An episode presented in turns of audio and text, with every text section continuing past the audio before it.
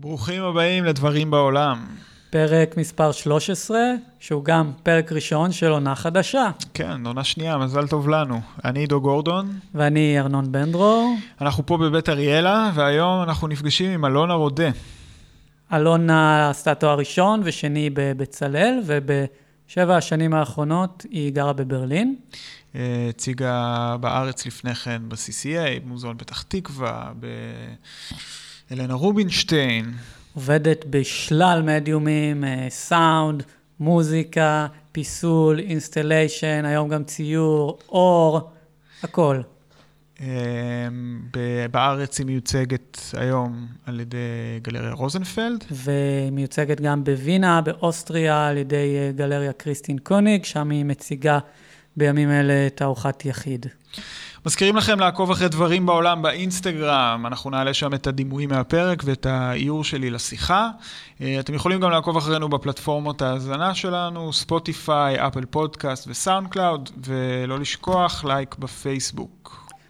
היום באופן חד פעמי אור הימר לא יהיה על המוזיקה, כי אנחנו משתמשים בקטעים מתוך העבודות של אלונה, שאותם אלונה בחרה. הפתיח נכתב על ידי הראל שרייבר, also known as Mole Driver, בהפסקה יהיה קטע של יוני סילבר, ובסיום עיבוד של כלבת על היצירה של סטי, שמבוצע על ידי יובל טובי זולוטוב. יאללה. מתחילים. קדימה.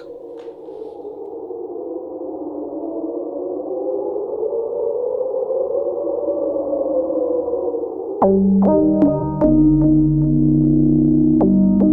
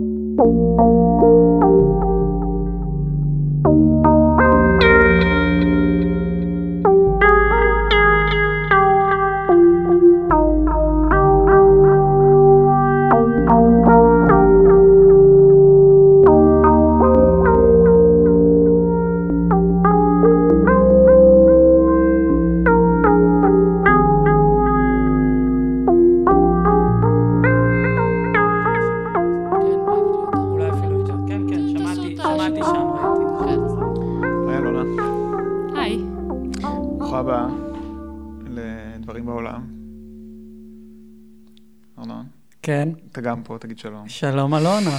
אה, שלום, שמחה להיות פה. היא חיכתה. שאני אגיד גם כדי שהיא כן. תגיד. אה, נכון, היא לא ענתה. חיכינו וחיכינו וחיכינו, וסוף סוף הגעת לארץ, באמצע המגפה, וקפצנו על ההזדמנות כדי לפגוש אותך, ולהיות המרואיינת הראשונה של העונה השנייה של דברים בעולם, אה, פרק 13. נכון. בדיוק סגרנו שנה, אירוע מאוד משמעותי ברמה האישית. כן, מרגש. חשבתי שתגיד האומנית הראשונה שלא גרה בארץ.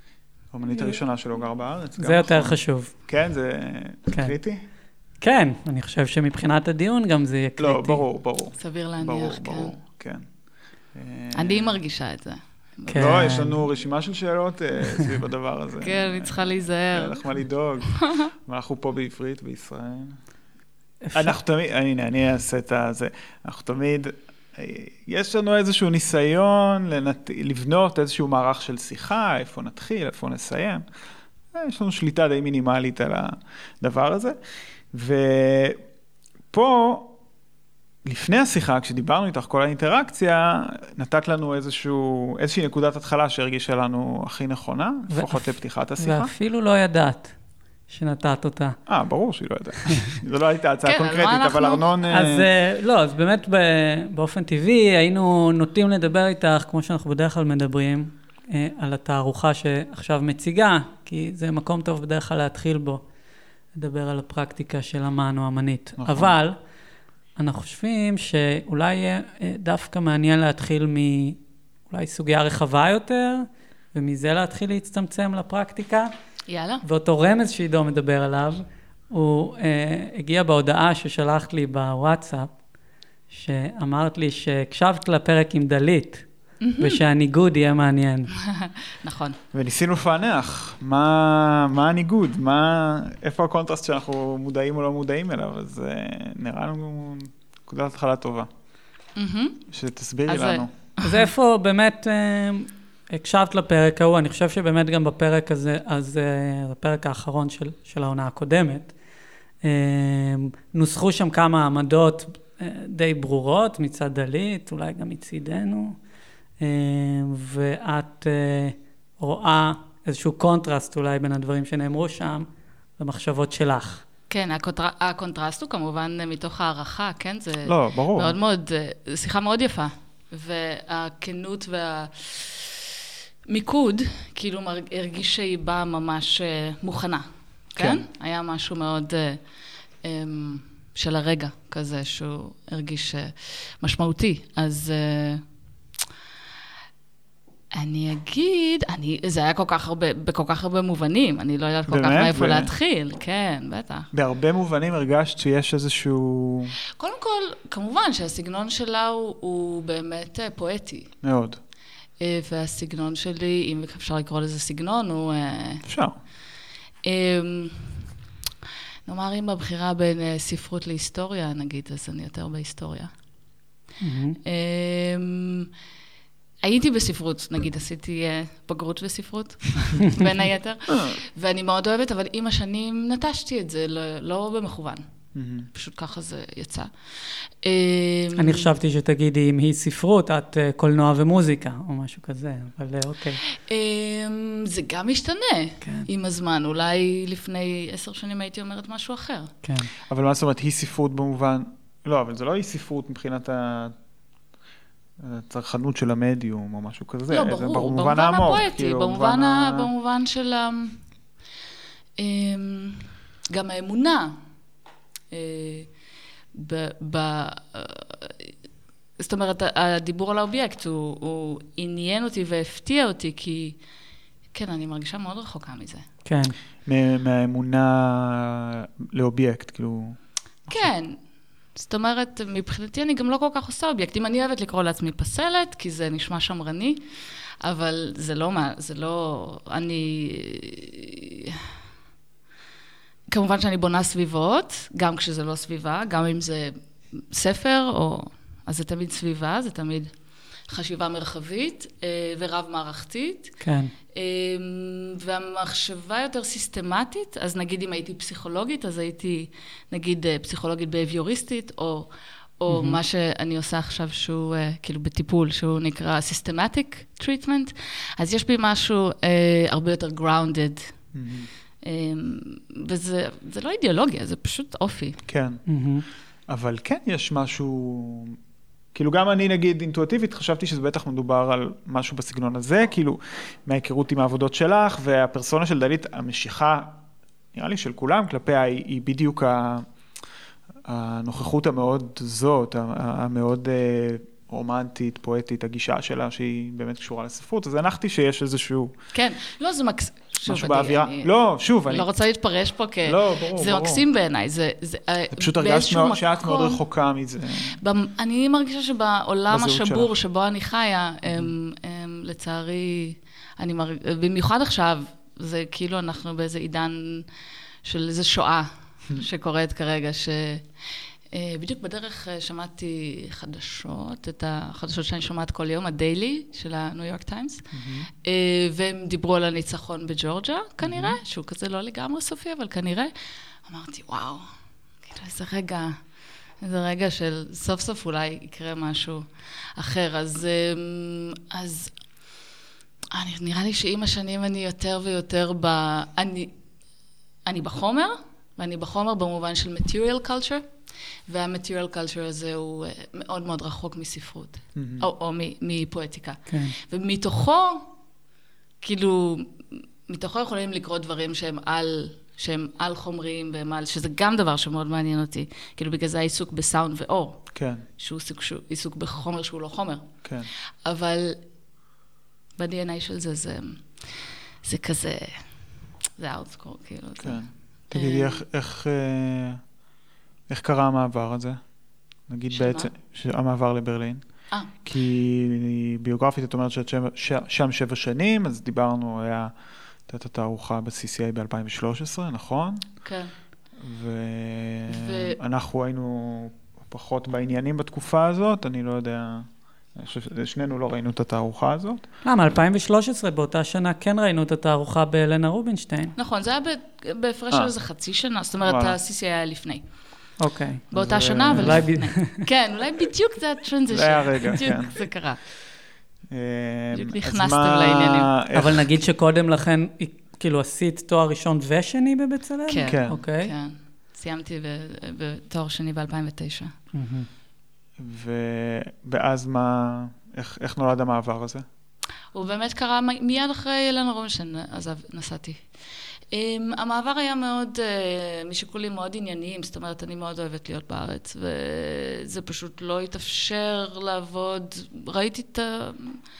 הייתי חייבת לעזוב כדי להמשיך לעשות דברים אחרים. מה זאת אומרת? Uh, זאת אומרת שעשיתי הרבה דברים בארץ, סביב השנים האלה, הצגתי הרבה... היה ממש כיף, כאילו, היה מעולה. מה, הרג- הרגשת אבל- שיש איזושהי תקרת זכוכית כזאת, שזה פשוט... כן. זאת אומרת, הרגשתי, אם הייתי עושה דברים אחרים, בגלל שאני עושה דברים מאוד פיזיים, אמ, אם הייתי, נאמר, עומדת וידאו, אז אולי אמ, חיי היו יותר קלים, זאת אומרת, יכולתי לעבוד יותר מהארץ החוצה. אבל אה, זה לא המצב. זאת אומרת, אני גם עושה עבודות וידאו, אבל זה לא הדבר המרכזי. אז אה, הרגשתי מאוד מוגבלת. זאת אומרת שזה גדל פה, אבל זה לא גדל מעבר לפה, וזה היה מהלך שהיה צריך לעשות. אז זאת הייתה פשוט הבחירה הכי טבעית. אמ, לעבור לשם, הייתי ב residency שנה, בקונסטלר האוס בתניאן, ואז פשוט נשארתי. אמ, וזה לווה בקושי מאוד גדול, זאת אומרת, זה קשה מאוד גם עכשיו, כל הזמן יש, אה, זה, זה סוג אחר לגמרי של התמודדות. למה? אמ, מה- מה קשה בזה?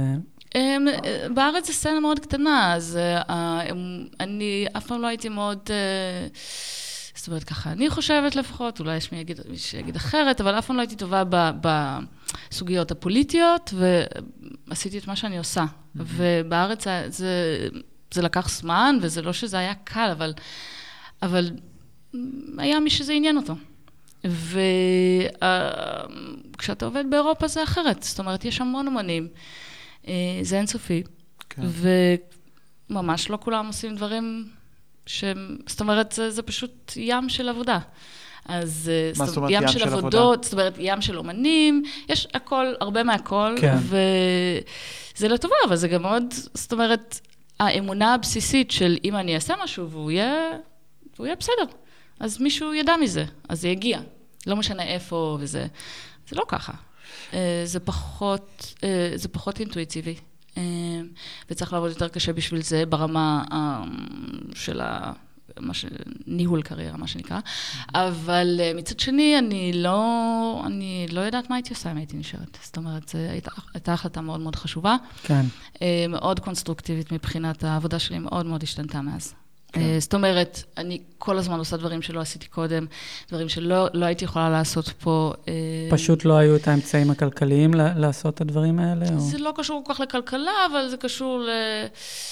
גם מבחינת אה, פשוט אפשרויות, כאילו איפה, אבל יותר, נגיד כל התחום של פאבליק ארט, שמאוד מעניין אותי, הוא מאוד מאוד מפותח בגרמניה. כן.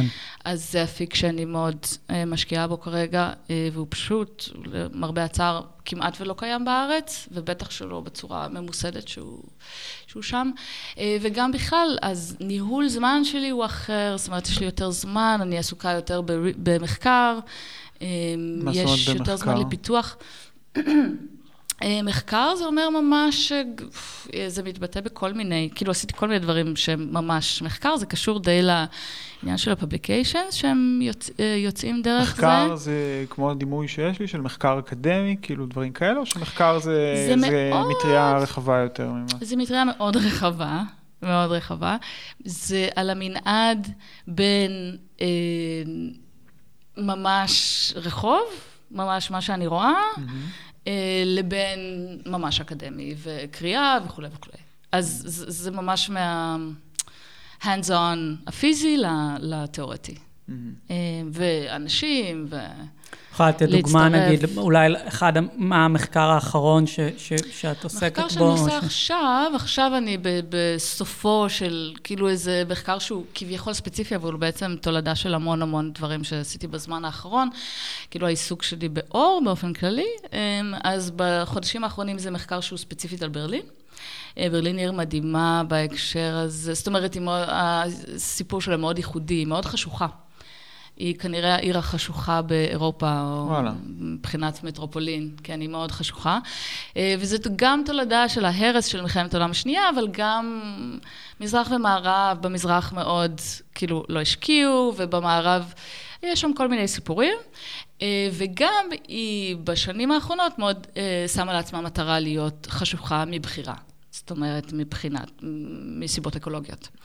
אז המחקר שאני עושה הוא מחקר שהוא דרך העירייה, ואני מראיינת אנשים, מדברת ועושה אה, טיולים, אה, טיולי לילה בעיר, טיולי חושך בעיר, אה, שהם בעצם כל הפארקים של העיר חשוכים לגמרי, אז אני פשוט עושה את כל הפארקים בלילה, ובודקת כמה הם באמת חשוכים, לוקחת איתי אנשים, מסתכלת, זה מאוד, כאילו זה, זה לאמן את העין, את העין בכלל, לכמה אור, צריך, כמה אור אנחנו צריכים, כמה אור אנחנו צורכ, צורכים. אמ, זה, את רואה נגיד, זה משפיע, נגיד הפארקים האלה מאוכלסים בלילה, או שבגלל שהם חשוכים אנשים אנשים. לא... אינסטינקטיבית כמובן שלא. וזה לא מייצר סצנות, לפני- נגיד, דברים שקורים במחשכים, כאילו אלימות, אה, פשע, דברים כאלה, או ש... אמ, שלא יצא לך? אני חושבת שאנשים כל כך מפחדים מחושך שהם לא נכנסים. זה אחת הסוגיות המעניינות. כמובן שהגעתי לזה מהכיוון של safety, שזה משהו שמעניין אותי באופן כללי. כן, שנגיע אה, לשאול למה זה מעניין אותך באופן כללי, אולי. כן, לא, לא יודעת אם יש איזו תשובה אחת, כן. אבל... אמ, אה, אז כן, האינסטינקט של אנשים הוא פשוט לא להיכנס. אבל אז כשנכנסים, אז גם רואים שלא באמת כזה חשוך, וגם יש סצנות שלמות בפנים, של בעיקר אה, מיעוטים מסוגים שונים. כן. עכשיו גם, בגלל שעשיתי את זה גם בזמן של הקורונה עכשיו, אז אני לא בדיוק יודעת אם זה קשור לקורונה או שאנשים פשוט הולכים, כי אנשים הרבה יותר בפארקים כן, מקודם, אז פה. אם זה משפיע גם על הלילה וזה, אבל אה, זה דוגמה לאחד הדברים. אז בעצם השאיפה שלי להבין הכ- הכי טוב שאני יכולה את איך העיר עובדת בהקשר הזה, ואז לפעול מתוך זה, כאילו לנצל את הידע הזה לפרויקטים עתידיים שקשורים לפאבליק ארט, ובכלל לעבודות שלי, כאילו, להכ- ואיפה, להכניס את זה. המנ... כאילו, איפה היישום של הידע הזה ברמה, כאילו, זו פעולה מאוד מאוד מאוד אה, מקיפה ויסודית בשביל לייצר אומנות בסופו של דבר, בשביל לייצר פעולות נגיד פיסוליות או דברים כאלה. קודם כל, אני רוצה להעמיס את הגבול, זאת אומרת, השאיפה שלי, וגם ברמה האקדמית, בכל מיני אה, דברים שאני מעורבת בהם, השאיפה היא שהאומנים שלי ושאומנים בכלל יבינו מה קורה סביבם. אוקיי. זאת אומרת, ידעו, ידעו לפרש. זה כמו לפרש ציור. זאת אומרת, זה כמו to break it down. למה, למה מה שאני רואה הוא מה שאני רואה, ואיך זה יכול להיות אחרת, ואיך אפשר לדייק את זה, ו, ולעשות דברים מתוך זה. אז אמ, נגיד אני, רוצ, נגיד אני הולכת לעשות עבודה באיזה עיר, איפשהו. אוקיי. זה דברים שקורים. נכון. ואני רוצה לעשות, אני רוצה שיהיה איזה גוף תאורה מעורב. אז, אז ככל שאני יודעת על זה יותר, ככה, ככה הסיכוי שלי לשכנע את הגורמים ולעשות את זה יותר, כאילו, לא, תמיד זה best of it כזה. את הגורמים, כשאתה עושה דברים כאלה, כאומן, אתה צריך שישתפו איתך פעולה, כאילו, מה- מצד אוקיי. העירייה וכולי.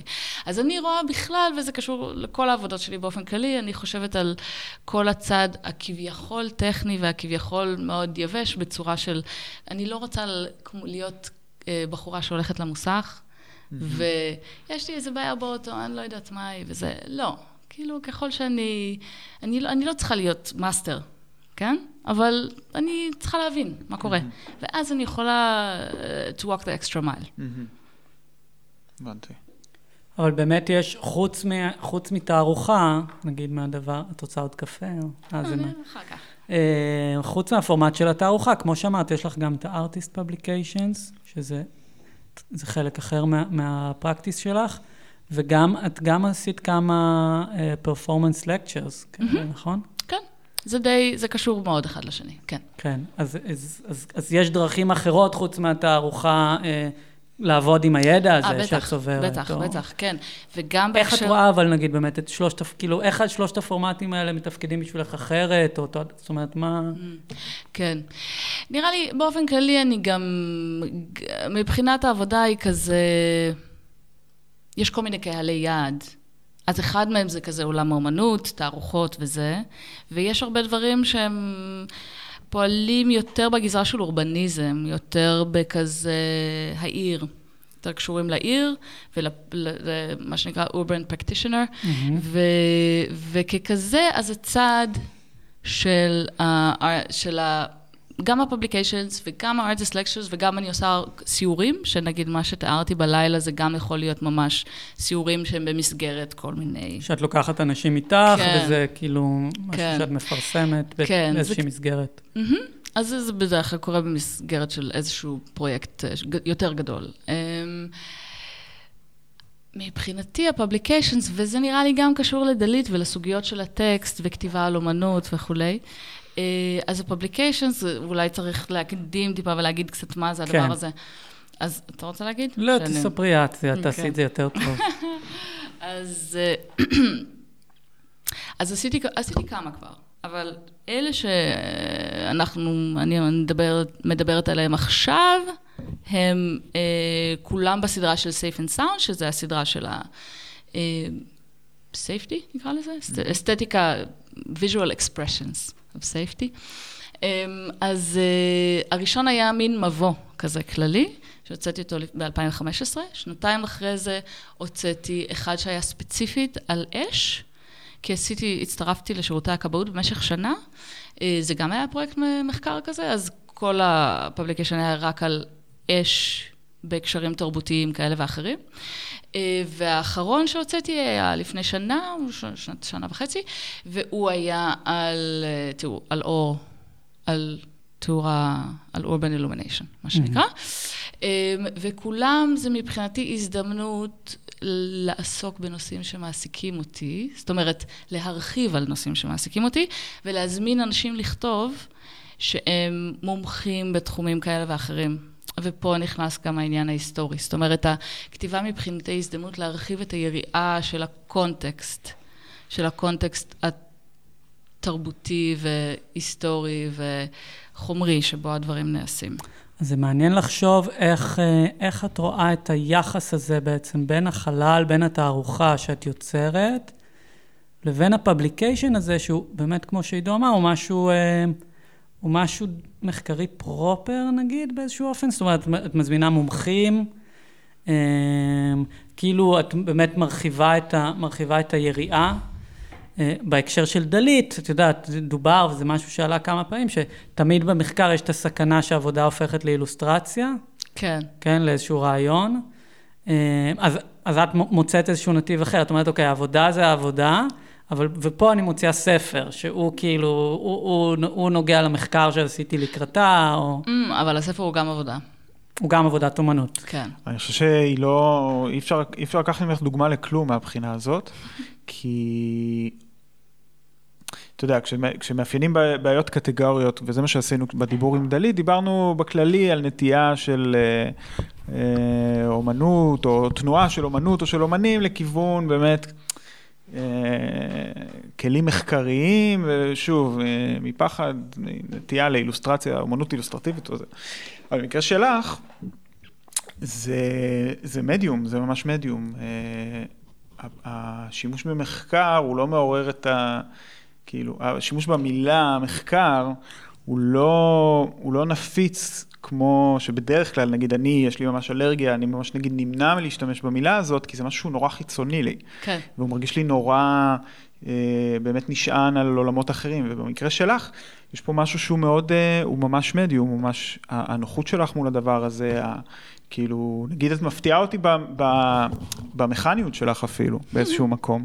כן, זה מאוד אה, יבש. זה כן, יש בזה משהו מאוד יבש, לא, שוב, לא, אני לא אומר את זה ממקום דרוגטיבי בשום צורה, אבל יש משהו, ואז כשבן אדם הוא באמת כזה, אז, אז, אז אה, זה אימננטי לגמרי. אה, כן, אני חושבת... המחקר פה הוא, הוא, הוא, הוא ממש ברמת המדיום. כן. אני חושבת שחשוב להגיד שהפובליקיישנס הם גם, הם ממש קולאז'. זאת אומרת, הם גם קולאז' ויזואלי, כל האיסוף של דימויים והאופן שבו הם נערמים יחד, ואני גם עובדת תמיד... והטיפוגרפיה, ו- כן. וה- והצבעוניות, ו... כן, הכל. אני עובדת תמיד עם אותה, עם אותה מעצבת גרפית, רחלי כנרות. שלום רחלי, אם את שומעת אותנו. אמ, ואני אוספת, אוספת, אוספת, ואז אני מביאה הכל ביחד. עם כל הרפרנסים של מפונטים ל... כל ה... כמובן שמתווספים עוד דברים אחר כך, אבל יש ממש איזה עולם ויזואלי שאני מביאה לה, והיא מערבבת אותו ויוצרת ממנו משהו חדש. והעבודה היא מאוד מאוד צמודה, ותמיד זה מאוד מרגש. מהמם, מאוד. כשזה יוצא. כן, אז מ- הטקסטים הם חלק מזה, וזה שהם חדשים, וזה גם, עכשיו, גם בחלק מה... תמיד יש גם טקסטים שהם בעצם להעלות מהאוב איזה טקסט היסטורי, זה גם קורה. אמ, אז זה, אז ה- רית'ם, הקצב של זה, האופן שבו זה נאסף יחד, הבחירה שלה, לכל חוברת יש בחירה צבעונית מסוימת, כאילו זה ממש בנוי כמו מגזין. כן. אה, והמגזין הזה הוא מין מפלצת אה, רב, רב ראשית כזאת שהיא אה, בעיניי, לי זה הכי מעניין, כאילו אני לא יודעת כמה אנשים אחרים חווים את זה, אבל לי זה, זה ממש כלי, כלי בתהליך של העבודה עצמה שהוא מרתק והוא באמת נהיה דבר בפני עצמו, וזה גם הרבה פעמים הולך הפוך. זאת אומרת, אנחנו עושים משהו שהוא רק בפאבליקיישן, ואז הוא יוצא חזרה לחלל. החלל, תערוכה. ואם, ואם נגיד אה, פסל, המקום שלו, הצ- הצרכן פוגש בו בגלריה, איפה, ה- איפה הממשק הכי טוב של הדברים האלה למציאות? כאילו, את מוכרת אותם באתר, הם יושבים בחנויות ספרים, איפה המפגש הכי טוב מבחינתך עם כל הדברים האלה? תערוכה תמיד יש, אני מנסה לעשות, נגיד עכשיו בתערוכה, החדר האחרון, שאמרתי שהוא כמו כזה הלב של התערוכה בעצם, שם זה בעצם חדר קריאה, זה מה שנקרא חדר הקריאה של התערוכה, אז המגזינים שם. אמ, זה מגיע לחנויות ספרים, אבל זה פחות חשוב. זאת אומרת, זה בא ביחד עם התערוכות תמיד. ובאתר את לא מוכרת אה, פובליקאים? כן, זה מופיע עותקים? באתר, אבל יש, זה, יש באתר קישורים לאיפה מוכרים. זאת אומרת, לאיפה, לחנויות, כן. אז נדמה לי שאולי מה שמבדיל אותך מהרבה מהאומנים שהיו כאן, זה שהמושג של ידע ואומנות ככלי להשגת ידע אחר או להרחבת ידע הוא מאוד חשוב לך בעבודה. אני חושבת שהיכולת של אומן, במקרה הזה אני, אבל זה לא ייחודי לי, היכולת של אומן לחבר נקודות שבשום אופן לא היו קשורות לאחרים, הוא, הוא ייחודי. והיכולת שלנו להתבונן על, ה, על המציאות סביבנו היא, היא אה, של כל אחד מאיתנו, היא ייחודית. אז, אה, אז באופן הזה, החיבורים שאני עושה, זה, זה, זה הדבר. החיבורים. כן. כאילו, to, to shed a light on כל מיני דברים אה, שלא, ואני מרגישה את זה כל הזמן. אני שומעת את זה כל הזמן, מאנשים? שאני מכירה, ש, שהם פתאום מסתכלים על דברים, שהם... ב- מה, בעקבות- מהקשר בינינו, כן. כן, כל הזמן. זה כל העניין של high visibility, גם. כן. Um, העיסוק ב-high visibility. אה, את חושבת? זה כאילו... high visibility זה מקרה קלאסי של אה, אם אתה לובש וסטים כאלה של מנקי רחוב, אז אתה יכול להיכנס למסיבות, אתה יכול להיכנס לכל מיני? מקומות ש... אתה באיזשהו מקום בלתי נראה. הבגד... הבדים הזוהרים הראשונים, הפיגמנטים הזוהרים הראשונים, היו מאיזה שני אחים שרקחו בבית, אה, הם רצו לעשות קוסמות כזה. אה, ואחד מהם אה, עשה איזו תאונה, ומשהו היה קשור לעיניים שלו, והוא היה צריך לשבת בחושך, הוא היה בבייסמנט של אבא שלו, שהיה בית מרקחת, אה, במשך כמה חודשים. אה, ובזמן הזה הם רקחו לכל מיני דברים מהבית מרקחת, וככה הם המציאו את הצבע הזרחני הראשון, זה היי-ויז. וואלה. וואלה. איזה כן. שנה? מתי? אה? שנות ה-30 נראה לי. בארצות הברית. וזה נהיה ממש גדול, כאילו זה ממש התפוצץ כשהם התחילו למכור לצבא. בהתחלה הם היו מורקים, מוכרים ערכות קטנות כאלה לקוסמים, ואז כשהם התחילו למכור לצבא זה נהיה טירוף. כן. והם כל הזמן היו במתח הזה בין אה, מופע, כאילו הם היו מוכרים הרבה דברים לפרסומות, לאס וגאס, תיאטראות, ו... בתעשייה צבאית. כן. אז זה קלאסי למתח שמעניין אותי. כן, זה כן. מתח שקיים אצלך לגמרי. כן. כאילו בין המ- המופע. המופע, הדבר- כן. כן. כן, המופע של הדברים. כן. כן. אה, אה, ומשם, כאילו, אם הולכים ל... אז זה נהיה מאוד משמעותי בעניין של הרכבים. בעצם אפוד כל זוהר, ב- אפוד אה, כן. אה, משולש, כל שנות הדברים האלה. ה-90, 2000 כזה, זה נהיה ממש רציני. ומשם בעצם זה גלש לתרבויות יותר, subcultures יותר, אנרכיסטים כזה, רייבים. ואקסטות וזה, ואסתטיקה כזו זרחנית שבכלל אסתטיקה. מושכת לכיוונים אחרים, ומשם לכל ה sportswear ופופ וניקי מנאז' וכאלה. כן. אז אחד המאמרים המוצלחים בחוברת הראשונה הוא על זה, שהוא עושה את כל ההיסטוריה. סקירה היסטורית של הדבר כן, הזה. כן.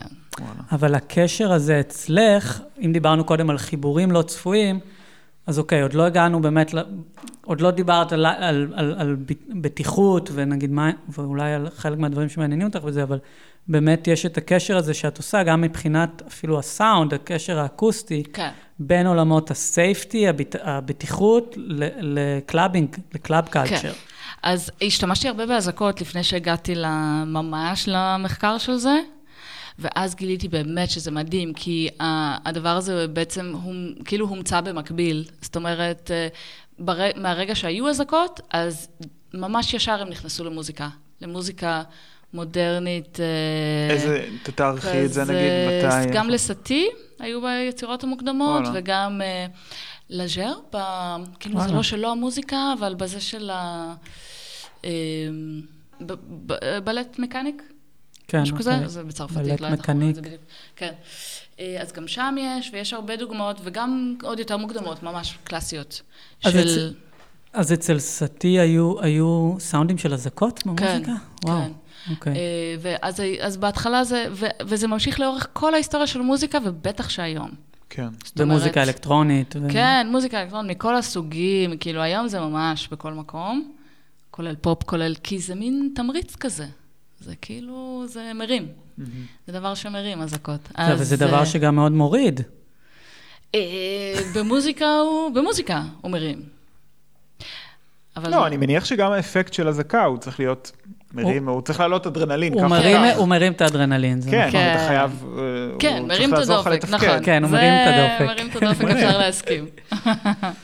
לא משנה מה כן. הפונקציה, אבל... אה, אז באמת היו לך כמה עבודות, אני חושב שהטרקים בהם, זה, דיברנו המון, אבל לא הזכרנו את זה, ש, שכמעט בכל העבודות שלך, או בחלק גדול מהעבודות שלך, נגיד, יש שימוש בסאונד או במוזיקה, כן. הרבה פעמים שיתוף פעולה, כמעט תמיד שיתוף פעולה עם מוזיקאים אחרים שאת עובדת איתם, כן. שיוצרים מוזיקה או סאונד בשביל אה, התערוכה או העבודה, ובחלק מהעבודות האלה, ממש יש טרקים שיוצרים הכלאות כאלה בין, אה, אני חושב אזעקות, אה, נגיד בתערוכה ברוזנפלד, הטרקים זה, זה אזעקות מהארץ?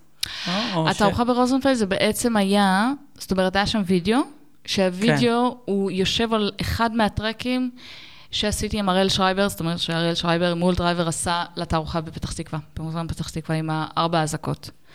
אז בעצם זה הולך כן, זה אוקיי, המקור זה אותו... של בסדר. הדבר הזה. האזעקה שם היא, בחרנו כאילו, יש שם כמה סוגי אזעקות. בטרק הזה, האזעקה היא לא air raid siren, זה ממש האזעקות העולות ויורדות של, אה, יש כל מיני שימושים של זה, של משטרה, גם בבתים לפעמים האזעקה היא כזאת, יש כמה סוגים, אה, כן, משתנה. וזה הופך לטרק של... אה, כן. של, של טכנו או משהו כזה. כן, כן, זה הופך לטרק של טכנו. בתערוכה ברוזנפלד זה היה מאוד קשור לדימוי, כמובן. זאת אומרת, הדימוי הוא גם ישב בדיוק על התפר. אה, זה דימוי של בחור, שהוא כזה, יש לו תאורה משתנה עליו, שהיא אדום, כחול, לבן. אה, זאת אומרת, צד אחד אדום, צד אחד כחול, והלבן הוא הפרונטלי. זרחני כזה גם, אה, משהו מועדוני. ב... כן. אז הבחירה של הבחור, טוב, זה המקום להגיד שזה הבן זוג שלי. מהמם. אז הוא... לא תכננתי לעשות את העבודה הזאת איתו. אתם מכירים את העבודה שלי שיש לה בחורה עם עיניים אדומות כזה? כן. אז... אה, הצילום. כן, צילום. שאני, כל פעם שאני עובר ליד ריאה, בדרום העיר, אני רואה את זה מהזגוגית שם, נכון? זה כאילו, יש כן. שם, זה תלוי, או... זה תלוי, זה תלוי. אבל כן. היה כבר לא במרכז העיר. בדרום העיר. אה, בזה, ב... כן, כשאני עובר שם עם האופניים, זה קרוב לבית שלי, הציור הזה, זה מה. שרואים מבחוץ, את- הצילום. טוב, תשלח לי. זה בקופסת. אור, אני- כן, זה נכון? אור, כן, בגלל זה אז אתה רואה ממש רואים זה. את זה בלילה גם, שזה בדיוק מתאים ל... מדהים, מדהים, כן. כן. אז הבחורה, יש לה עיניים כחולות, ויש לה אדום בתוך העיניים, מהמם. ועשיתי, קודם כל צילמתי את זה, וזה גם בעצם, הרי האדום קורה בפלאש. זאת אומרת שיש פלאש שמכה. אז רציתי לצלם אותה שוב, אה, בווידאו לעשות מה שרואים בווידאו הזה, שזה בעצם מין איזה אקט וורהול כזה של ה... של ה screen test.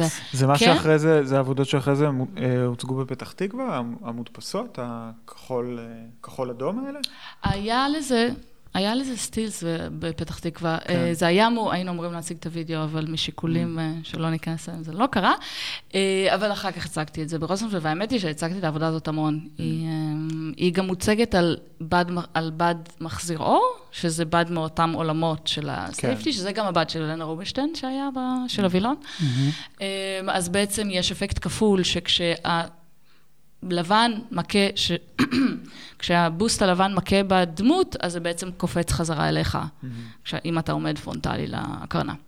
בכל מקרה, אז רציתי, רציתי לצלם אותם, ואז, וכמובן שההקשר הוא של משטרה, זאת אומרת, אדום מצד אחד, כן. כחול מצד שני, והלבן. אה, ואז רציתי לעשות לזה טסט, ואז אמרתי, טוב, נצלם אותו רק בשביל הטסט. ואז אמרתי, רגע, רגע, זה בעצם, זה הבן אדם שאני צריכה לצלם. למה? למרות שהוא נורא נפוטיזם. לא אוהב להצטלם. למה זה הבן אדם? אמ, אז אה, הוא גדל בבריסל בתור ילד מרוקאי, כאילו מה- אמ, מהקהילה הזאת, והוא מגיל צעיר מאוד, רגילים שעוצרים אותו תמיד, לא משנה, מגיל 12 כבר התחילו כן. לעצור אותו. אז בעצם זה היה, כאילו הוא היה מושלם לתפקיד. כן. כן.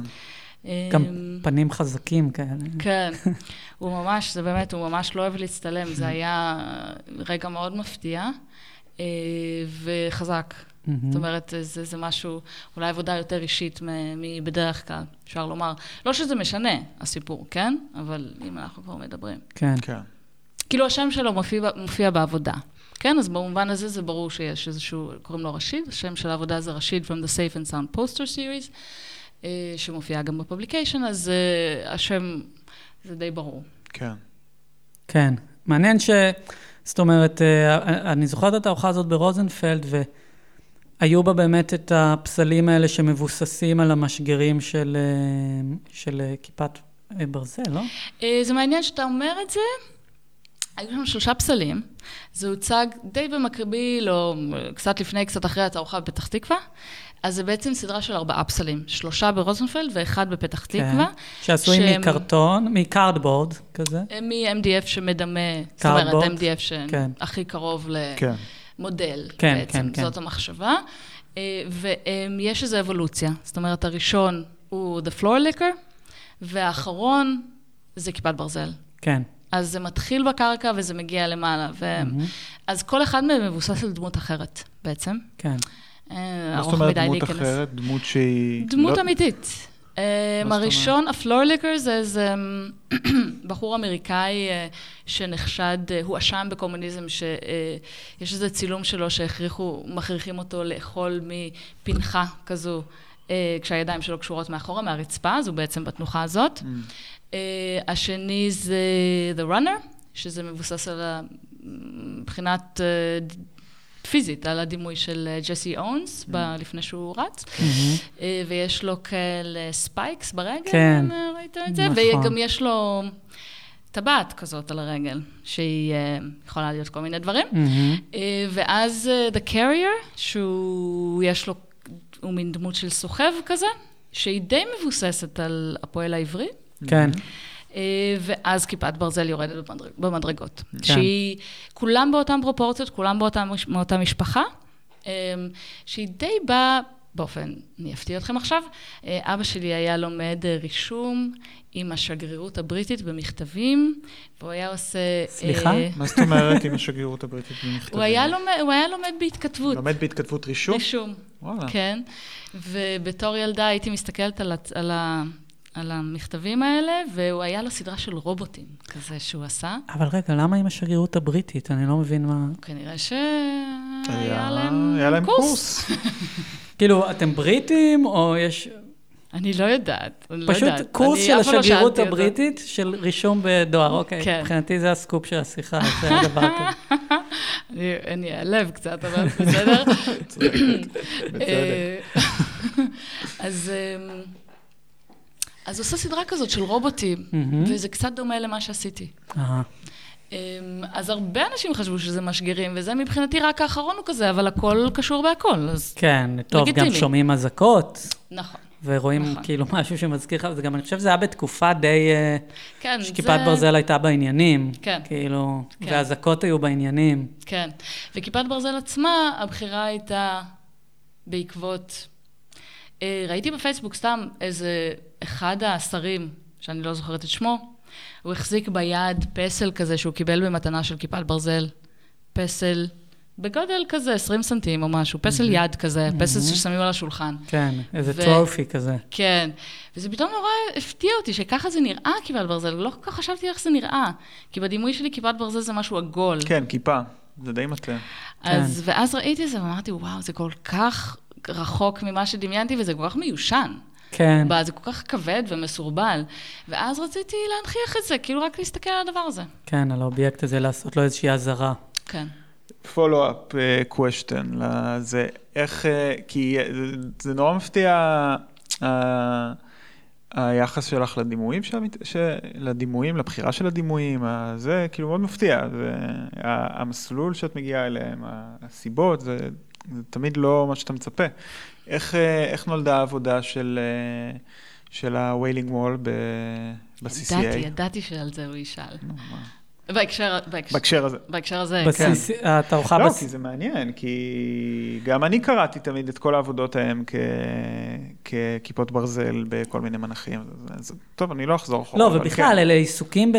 זאת אומרת, בנושאים תרבותיים, כאילו עם הקשרים מאוד רחבים, מאוד עמוקים, וכל פעם את נותנת, מסרטטת פה נתיבים אחרים לגמרי לסיבות שב, שבגינן בחרת.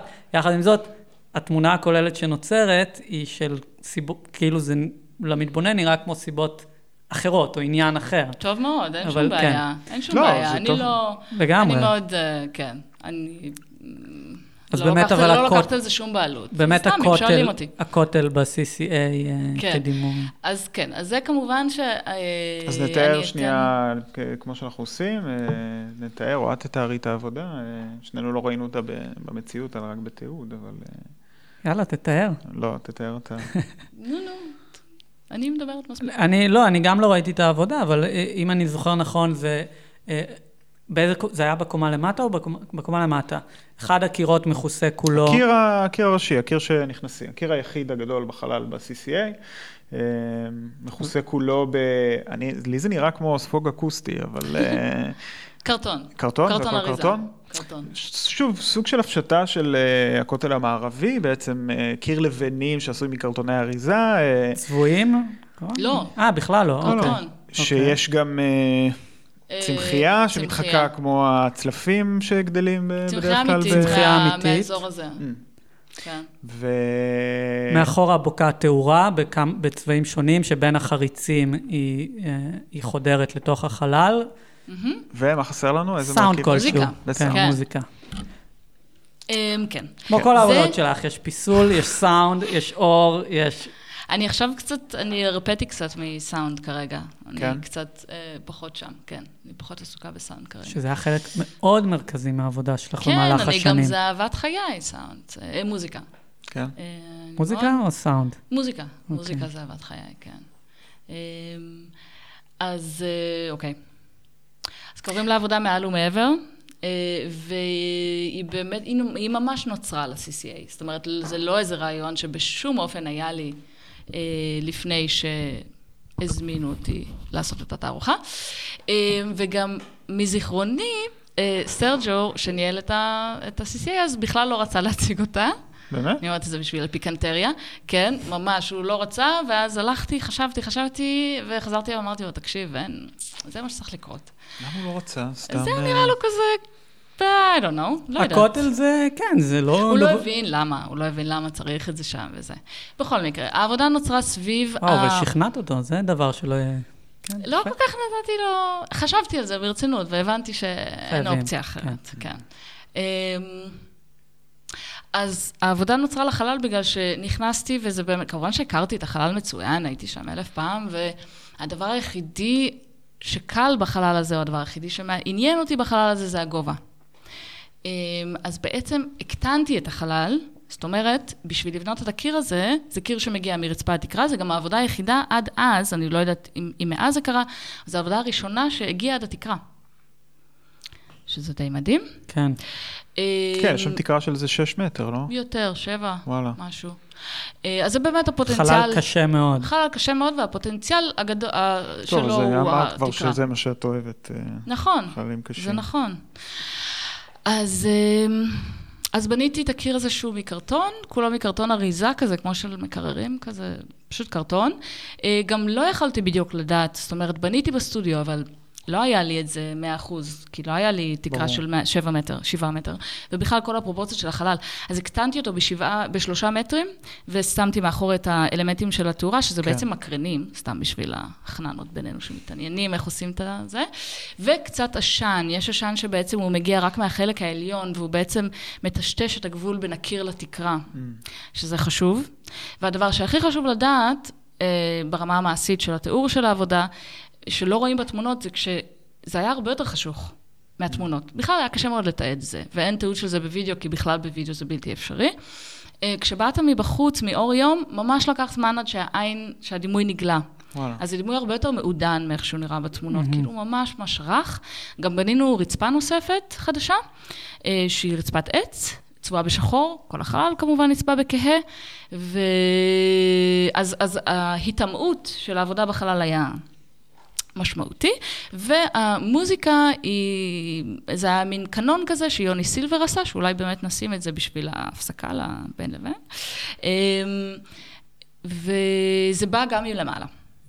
אז יש איזו נטייה טבעית של הגוף להסתכל כלפי מעלה בסיטואציה. עכשיו, מבחינת פרשנות וזה, אז אה, כולם חשבו שזה, לא יודעת, שזה עבודה עם פוליטית. ומבחינתי אה, זאת לא עבודה פוליטית, זאת עבודה שעסוקה בעלייה לרגל, בפילגרימג', מה שנקרא, אה, אה, בתור האתר עלייה לרגל ה- הכי משמעותי בישראל, ומקום שהוא כל כך אה, אנטי דימוי. כן. זאת אומרת, זאת חומה, ועד שלא שמנו, גם בתערוכה, עד שלא שמנו את הצמחייה הזאת, את, זה, לא, זה לא הכותל. זה נורא יהודי, זו התגלמות של, אה, של הופעה, של ההיסטוריה האסתטית של, של אמונה יהודית, כאילו האנטי דימוי כמעט. כן, בדיוק, וזה דבר שמאוד מעניין אותי. בכלל, בהקשר של אמנות. בעצם לא הייתה לך ברירה אלא לעזוב פה, כי אין, אה, כל, כל כך דל. אני זוכר תמיד ציטוט של, אה, שקראתי של תמי גתר, שמדברת על איזה קשה היה, כמה קל היה לאומנים האירופאים עם כל, ה, כל ההיסטוריה הנוצרית, כל האיקונוגרפיה הנוצרית, לעומת אה, אומנים ישראלים. ש- לא מסכימה, להפך. להפך, למה? להפך, אני מתה על זה. כן. כן, אני מתה על זה. כן, זה מסע מאוד כבד, ה- ההיסטוריה הארוכה הזאת של דימויים. זאת אומרת, משהו בריק הזה, בריק, בריק או ב... במדבר הזה, ה- הדימוי מעניין אותך, לדעתי, או כאילו... אבל מעניין אותי, ה- זאת אומרת, אני חושבת שהיהדות, אה, ה- ה- היהדות מאתגרת את ה... מבחינה ויזואלית, מאתגרת את הצופה מאוד, ואני מאוד מאוד אוהבת את זה. אבל תגידי, נגיד זה גם... איזה ריקון כזה, כאילו הריקון הזה, היובש הזה, אפרופו, הצחיחות הזאת, אני מאוד אוהבת את זה, דווקא אני מאוד מתחברת לזה. אני, חוש- כאילו, אני... הנצרות, זה כזה... זה, זה, זה, זה כל כך זול. כן, אבל ביהדות יש גם לפעמים ממש אה, דלות. זאת אומרת, אה, בסדר. נגיד, אני תמיד רואה את התמונות מאומן, נכון, כל שנה, ואתה כאילו אומר, וואו, הם מגיעים לאומן, הם שם משתחווים בתוך ה... זה, ו- ו- והדברים נראים פשוט כמו, לא יודע, כאילו, כמו איזה חורבה, כן. כאילו, זה ממש... טרש, זה ממש טרש, טרש. אבל, אבל אין לזה משמעות מבחינת הס- הסגידה. כן. זה ממש טרש, כאילו, ארכיטקטוני. אבל תגידי, נגיד העבודה הזאת, בה משהו מאוד רוחני לגמרי, בחוויה. וגם, וגם חוויה... כאילו זה לא פוליטי, אני חושב שזה מנצח את הפוליטיקה בזה שיש פה משהו שהוא מאוד מאוד רוחני. ההבזקי אור האלה זה ממש אילוסטרציה של כאילו, כאילו כשבימות המשיח זה מה שאני מדמיין מה שיקרה באתר, באתר האמיתי, שבין ה... שהאלוהות תתגלה בין הסדקים ו... של האבנים. זה... כן, זה, אז העבודה היא, כמו שאני אומרת, על עלייה לרגל, וגם על החוויה האקסטטית של גם רייב בשעות הבוקר המוקדמות, mm-hmm. אז כל הדברים האלה מתחברים. ותיקין כזה. ותיקין. ותיקין זה... גם אני, uh... זה ההיסטוריה הדתית של עידו כנראה מדברת. אה, אני כן. גם באה מבית כזה, לא, לא ההורים שלי, אבל חצי מהמשפחה שלי דתית, ו... וואלה. כן. Uh, איפה גדלת דרך אגב? סתם... אני גדלתי במושב בן עמי ליד נהריה. איזה מושב? בן עמי. ותיקין זה המניין הכי מוקדם, זה נצח חמה, זה כשמתפללים שחרית בחמש לפנות בוקר, זה התאורה הזאת של ותיקין, זה... כן. אגב, נורא יפה. ההפך מבין ארבעים כזה, כאילו הצד השני שלו. המראה שלו, כן. כן. לא, יש דימויים מדהימים ביהדות, גם הלא יום ולא לילה, השם של העבודה בלנה רובינשטיין הוא גם, הוא גם, זה דימוי יהודי פר אקסלנס. כן? כן. יש איזה ביוטיוב, איזה וידאו נורא נורא יפה של חנה רבינה, רובינה? רובינה, כן. רובינה, שרה בשולחן סדר את... אה, וואלה. כן. וואלה. כן. רוצים הפסקה קטנה? כן. טוב, נצא שנייה להפסקה. כן.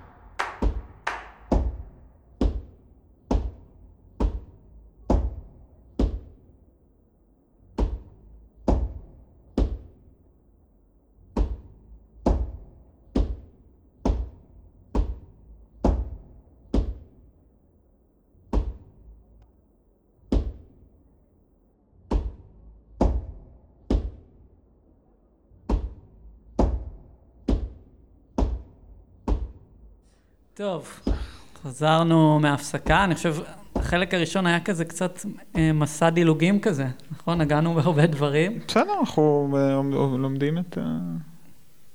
learning the ropes. לא, לא אמרתי את זה באופן שלילי, אה. עידו. אוקיי.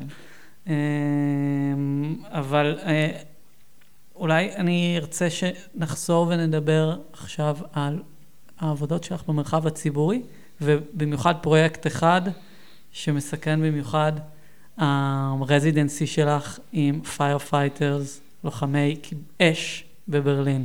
מהמם. אם תספרי קצת איך, איך, איך נולד השיתוף פעולה הזה עם מחלקת אה, כבאים. רגע, אני יכולה להתחיל קודם בטח. מהקטע של מה זה בכלל מרחב ציבורי בשבילי? כן? באופן מאוד uh, פרימיטיבי, אם לקרוא לו. Uh, נראה לי שהתפיסת מרחב שלי, שהיא בעצם שהכל ציבורי, כל מה שאני עושה הוא ציבורי, מתחילה ביומי כמדריכת טיולים בבית ספר שדה. הנה עוד פעם, ההקשר. הפתעת במקור ה... כן, אני יודעת שזה מפתיע. גם אנשים תמיד חושבים שאני כזה איזה חיה עירונית כזאת שלא, שלא ראתה נוף מימיה, וזה רחוק מלהיות נכון. אז, אה, אז אני, כן, אז אני חושבת שזה התחיל שם, אולי לפני, נגיד לפני, אבל שם חד משמעית. כי התפיסה של החינוך, של התקופה הזאת שביליתי בתור מורה חיילת בחברה להגנת הטבע, היא מאוד הוליסטית. זאת אומרת, הכל נחשב, והפרשנות של המרחב היא דרך כל האלמנטים מגיאולוגיה, היסטוריה, ארכיאולוגיה במיוחד, לכל האלמנטים שחיים. אז אקלים. אז אה, מהתפיסה הרחבה הזאת, אה, לחשוב על מה שאני עושה כפעולות במרחב הוא, הציבורי הוא, זה קריטי, נראה לי להבנה של זה.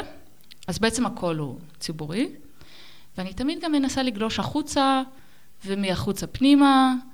אה, נגיד, התערוכה הזאת שהייתה, שהילה כהן שניידרמן עצרה בפתח תקווה, שדיברנו עליה. איך היא אה, נקראה רק, תזכירי? ארמון הבדולח והמקדש הארור. אמ, אז הצגתי שם פסל כביכול, אה, כיפת ברזל יורדת במדרגות, ועבודת סאונד, ועבודת סאונד מאוד רציתי שהיא גם תהיה בחוץ. זאת אומרת שהמערכת כריזה הזאת, מה שנקרא PA System, כאילו Public Announcement, שהיא גם תהיה בחוץ, אז היה להם כל כך קשה בפנים, בעצם זה היה עבודה שכל 15 שניות התפרצה לחלל, אה, תוך, סליחה, כל 18 דקות התפרצה לחלל, ואז תוך דקה בעצם נעלמה. כל פעם זה התחיל בתור אזעקה אחרת, היו ארבע סוגי אזעקות, ואז אה, זה נהיה טרק מוזיקלי, אז זה מין כזה עולמות שמתהפכים, כאילו בין משהו מאוד ריאליסטי, שאנחנו מזהים כאזעקה, לבין אה, מוזיקה, שנחווית כמשהו, אה, חוויה תרבותית אחרת. אה, אז כן, אז אני כל הזמן מנסה להכניס אה, את הציבור, את, את, את החוץ פנימה ולהפך. כן. זה לא תמיד מצליח, אבל אני רק אומרת שזה תמיד שם, לא משנה באיזה עבודה. אבל בכלל זה נראה לי, זאת אומרת, כמו שדיברנו קודם, את uh, מישהי שמתעסקת המון במרחב, ואז uh, כאילו זה דבר אחד להתעסק במרחב, במין uh, ריק, ריק כביכול הזה, הקונטקסטואלי של הגלריה, אבל once המרחב הוא מה שמעניין אותך ואת פועלת בתוך המרחב, זה נראה לי, זה נראה לי כן סוויץ' מאוד משמעותי, כאילו, לא, מבחינתי זה אותו דבר. וואלה. אמ, פשוט הפוטנציאל של הקהל שצופה בו הוא אחרת. לגמרי. ובמובן הזה נגיד העבודה אה, של הדלתות שהוצגה ב, אה, בחלל תצוגה של שוקן לא מזמן, של הארץ, אה, זאת עבודה שנגיד הצגתי בכמה הקשרים שונים, והכי עניין אותי כשהצגתי אותה פעם אחת בקנדה בחנות, בחזית רחוב. כן. זאת אומרת, בחנות שבאמת, זה בכלל לא היה חלל תצוגה, והעבודה נטמעה לחלוטין, כאילו הוסוותה במרחב הציבורי, וזה מרתק אותי. זה דבר שמאוד מאוד מעניין אותי. עכשיו, זה, okay. נספר קצת על העבודה, אם הזכרת אותה, כי עוד כן. לא דיברנו עליה, אני חושב. זו עבודה של, של אה, דלתות, שמאחור, שאנחנו שומעים מאחוריהן, מאחורי הדלתות מוז, בוקעת מוזיקה, מוזיקת יש, מטה. יש שתי דלתות, בעצם שתי דלתות. אה, נכון, אה, כאילו- סף כפול. כן. יש דלתות אלומיניום משרדיות, שקופות, דלתות זכוכית עם מסגרת אלומיניום שקופות, מהמם. שבערך 60 סנטימטר פנימה, בדיוק יש את המידה גם, אני לא זוכר, אבל... אה, אה, אתה הקמת את ה... אני הקמתי? וריאציה אחת, אני לא זוכר את. המפרט. מסתבר. אה, יש זוג דלתות ברזל שקשורות במנעול ושרשראות. כן, כמו איזה אה, דלת של מקלט או משהו, ומאחורי זה שומעים, כמו קצת כמו אולי מקלט חזרות, לא יודע כן. מה. אבל מצד שני, גם, גם שומעים מוזיקת מטאל שבוקעת, אבל גם דפיקות, נכון? כאילו מישהו, אם אני כן. זוכר יש נכון, ממש רעד של ה- של הדלת. ב- ויברציות, כן, כאילו מישהו מנסה לפרוץ את הדלת הזאת. כן. כן. העבוד, המוזיקה, חשוב לציין, Master of Puppets של מטאליקה. בגרסה אינסטרומנטלית. זאת אומרת שבמקום במקום השירה, זה בעצם מתורגם לרעידות. על הוויברציות האלה? הרגעים של, ה, של השירה הם הרגעים של הרעידות, מהמם, במקום. מהמם, זה ממלא מקום כזה. כן. אמ, אז כן, זאת עבודה מאוד ריאליסטית, מבחינת המראה שלה, אה, מבחינת הנראות שלה, נקרא לזה. כן. וזה הדליק אותי לעשות אותה. זאת אומרת, במקור היא הוצגה, חשוב להגיד גם, בחולון, במרכז האמנות הדיגיטלית, תערוכה שרן קיסמי אילן עצר, נקרא סוטים, אה, והיא נוצרה לשם מתוך מחשבה על האדריכלות המשמימה של המרכז, שהוא היה בית ספר קודם. כן. גם עכשיו היה בית ספר, אבל זאת בבניין הישן שהיה לפני ג'סי כהן. אה, אז האדריכלות ללא אדריכלים הזאת, אדריכלות של בנייני, בנייני עירייה, כן. נטושים. אה, אז רציתי להיטמע בתוך השפה הזאת, אז Mhm. משם זה התחיל, זאת אומרת שנכנסת לחדר ויכולת לחשוב שזה שם היה, תמיד, כן. הדלתות האלה. כן. אז משם גם עוד, ה-next level או הצעד הנוסף זה לשים את זה ממש בחלל שהוא, אנחנו לא יודעים שאנחנו נכנסים לתערוכה, בכלל לא נכנסים אליו בעצם. החלל. בקנדה, כן. שאנשים פשוט עוברים ברחוב. אוקיי, אבל כן. זו דוגמה לעבודה שהיא אותה עבודה, אבל האפקטיביות שלה בשוקן היא, היא הרבה יותר חלשה. ב- מ- כן, משהו. זאת אומרת, אמ, לא יודעת אם זה חלש, אבל זה אחר, כאילו שאלת החלש זה לבחירתך, אבל מבחינתי זה אחר, כי האתגר הוא גם שאנשים בכלל ישימו לב שזה קיים ברחוב, כאילו שהסאונד יהיה מספיק חזק, שהרעידות, זאת אומרת, הרבה אנשים שעברו ברחוב בקנדה לא ראו את זה בכלל, כן? כן. אז גם, יש אתגר אחר. אבל, אה, כן, החיכוך הזה עם העולם הוא... עם הרג- הריאליזם, הר... אה, כן. כן. הרגל אחת בפנים, רגל אחת בחוץ, זה... חשוב. ויש לך העדפה? את יותר אוהבת אה, להכניס אותה בחוץ פנימה, או, את ה... או להוציא את הפנימה החוצה? מה... איפה את... אני חושבת ש... אני, אני, אני אגיד עליי בהקשר לעבודות שלך, אז יש באמת הרבה קסם ב- בריאליזם הזה שהוא נכנס לתוך הגלריה, אבל נגיד העבודה שעשית בג'סי כהן עם השלט של ג'סי, או העבודה שעשית פה בתחנת כבאות, זה היה. עם הזה, זה דברים ש... כן, יש להם איזשהו רגע מאוד וירטואוזי, כאילו במנון של האנטיות שבו הדברים האלה יוצאים למציאות ומתקיימים בצורה מאוד, אה, לא יודע, מאוד, אה, כן. זה, זה דרך מאוד, אה, מאוד וירטואוזית להכניס אומנות לעולם. ב... עיקר- זה מקסים שאתה אומר את זה.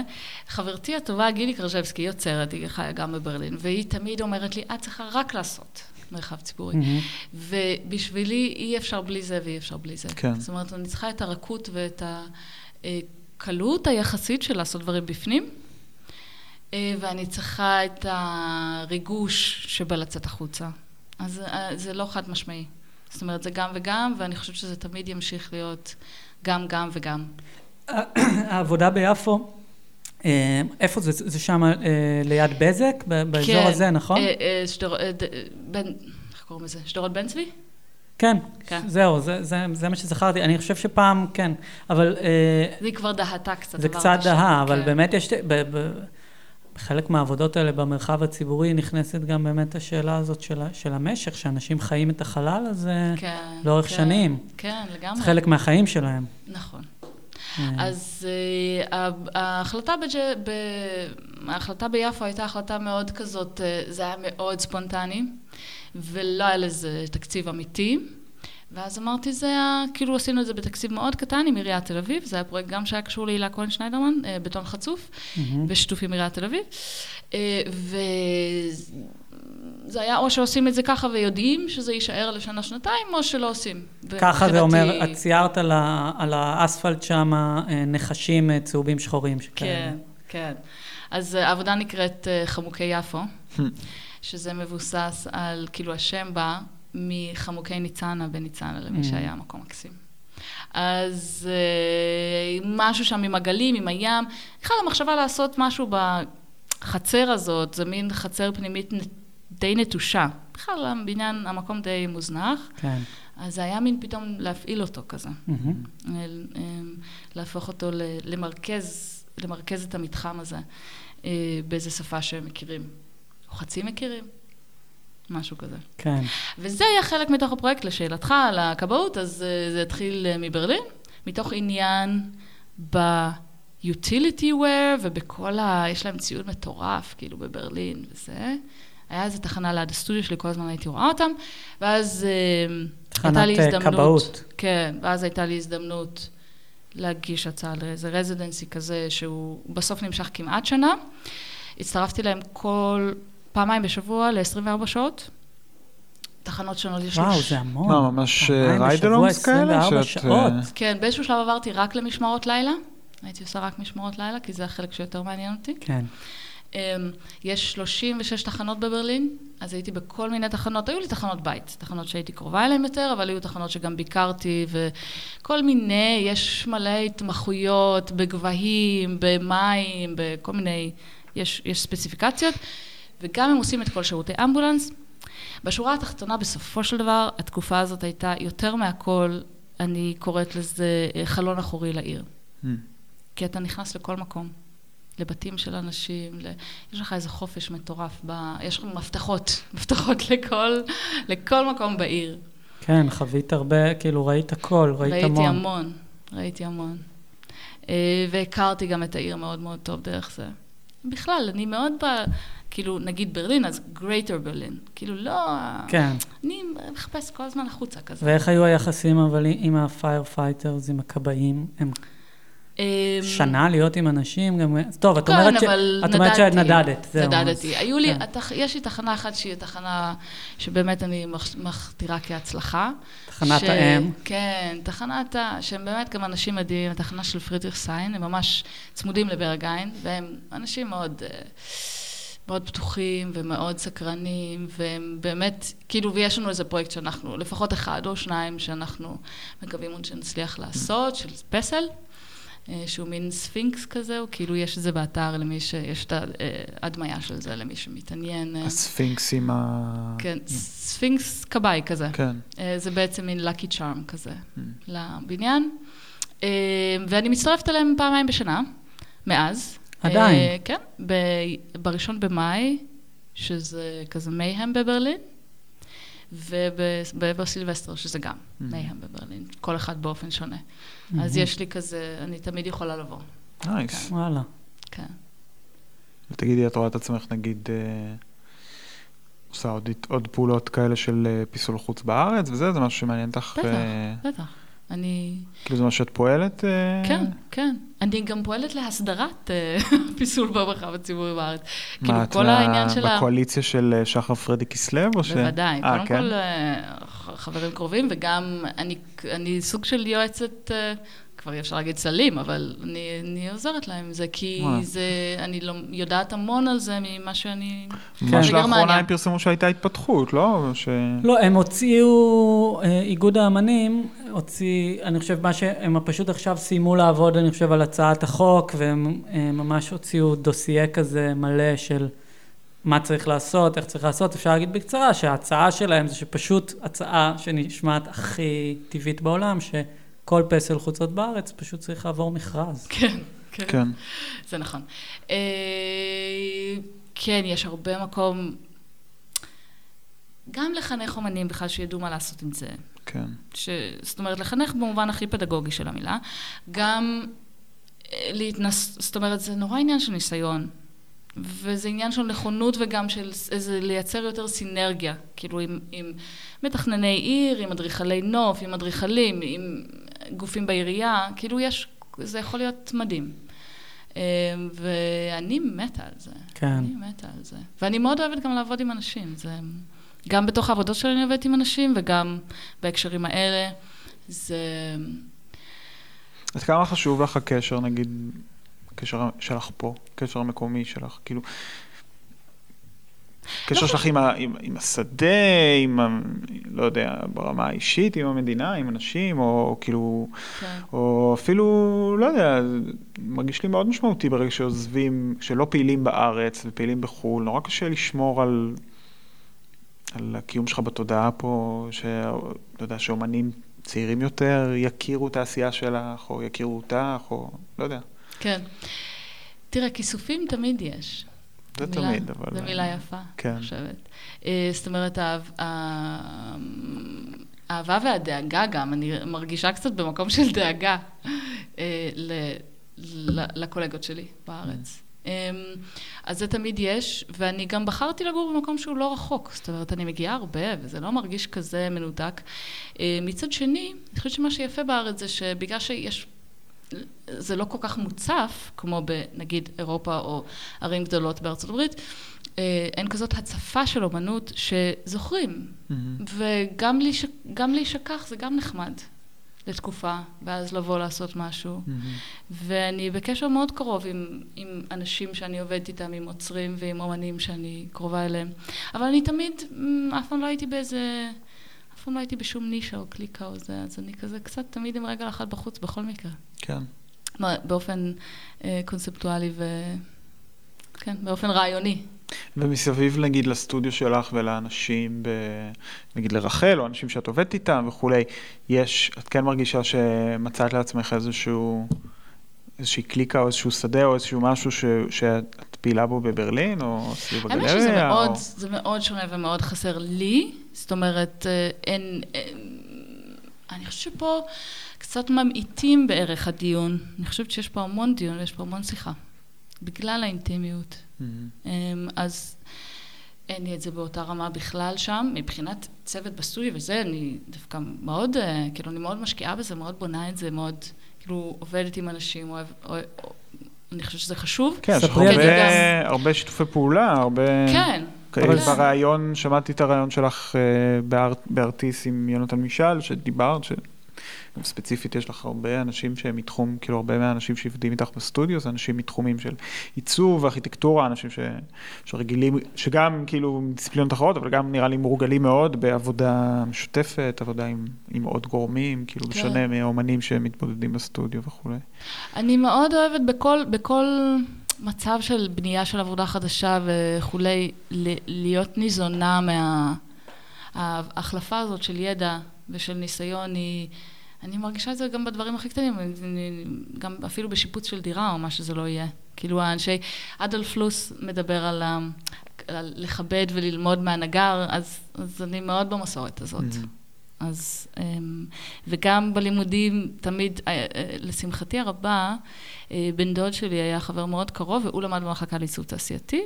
כשהייתי בתואר ראשון, וכל הזמן, כל הזמן הייתי מסתובבת שם, ולמדתי המון ממה וואו. שהם עושים שם, ובצילום, ואני תמיד אה, רואה בשדות זרים.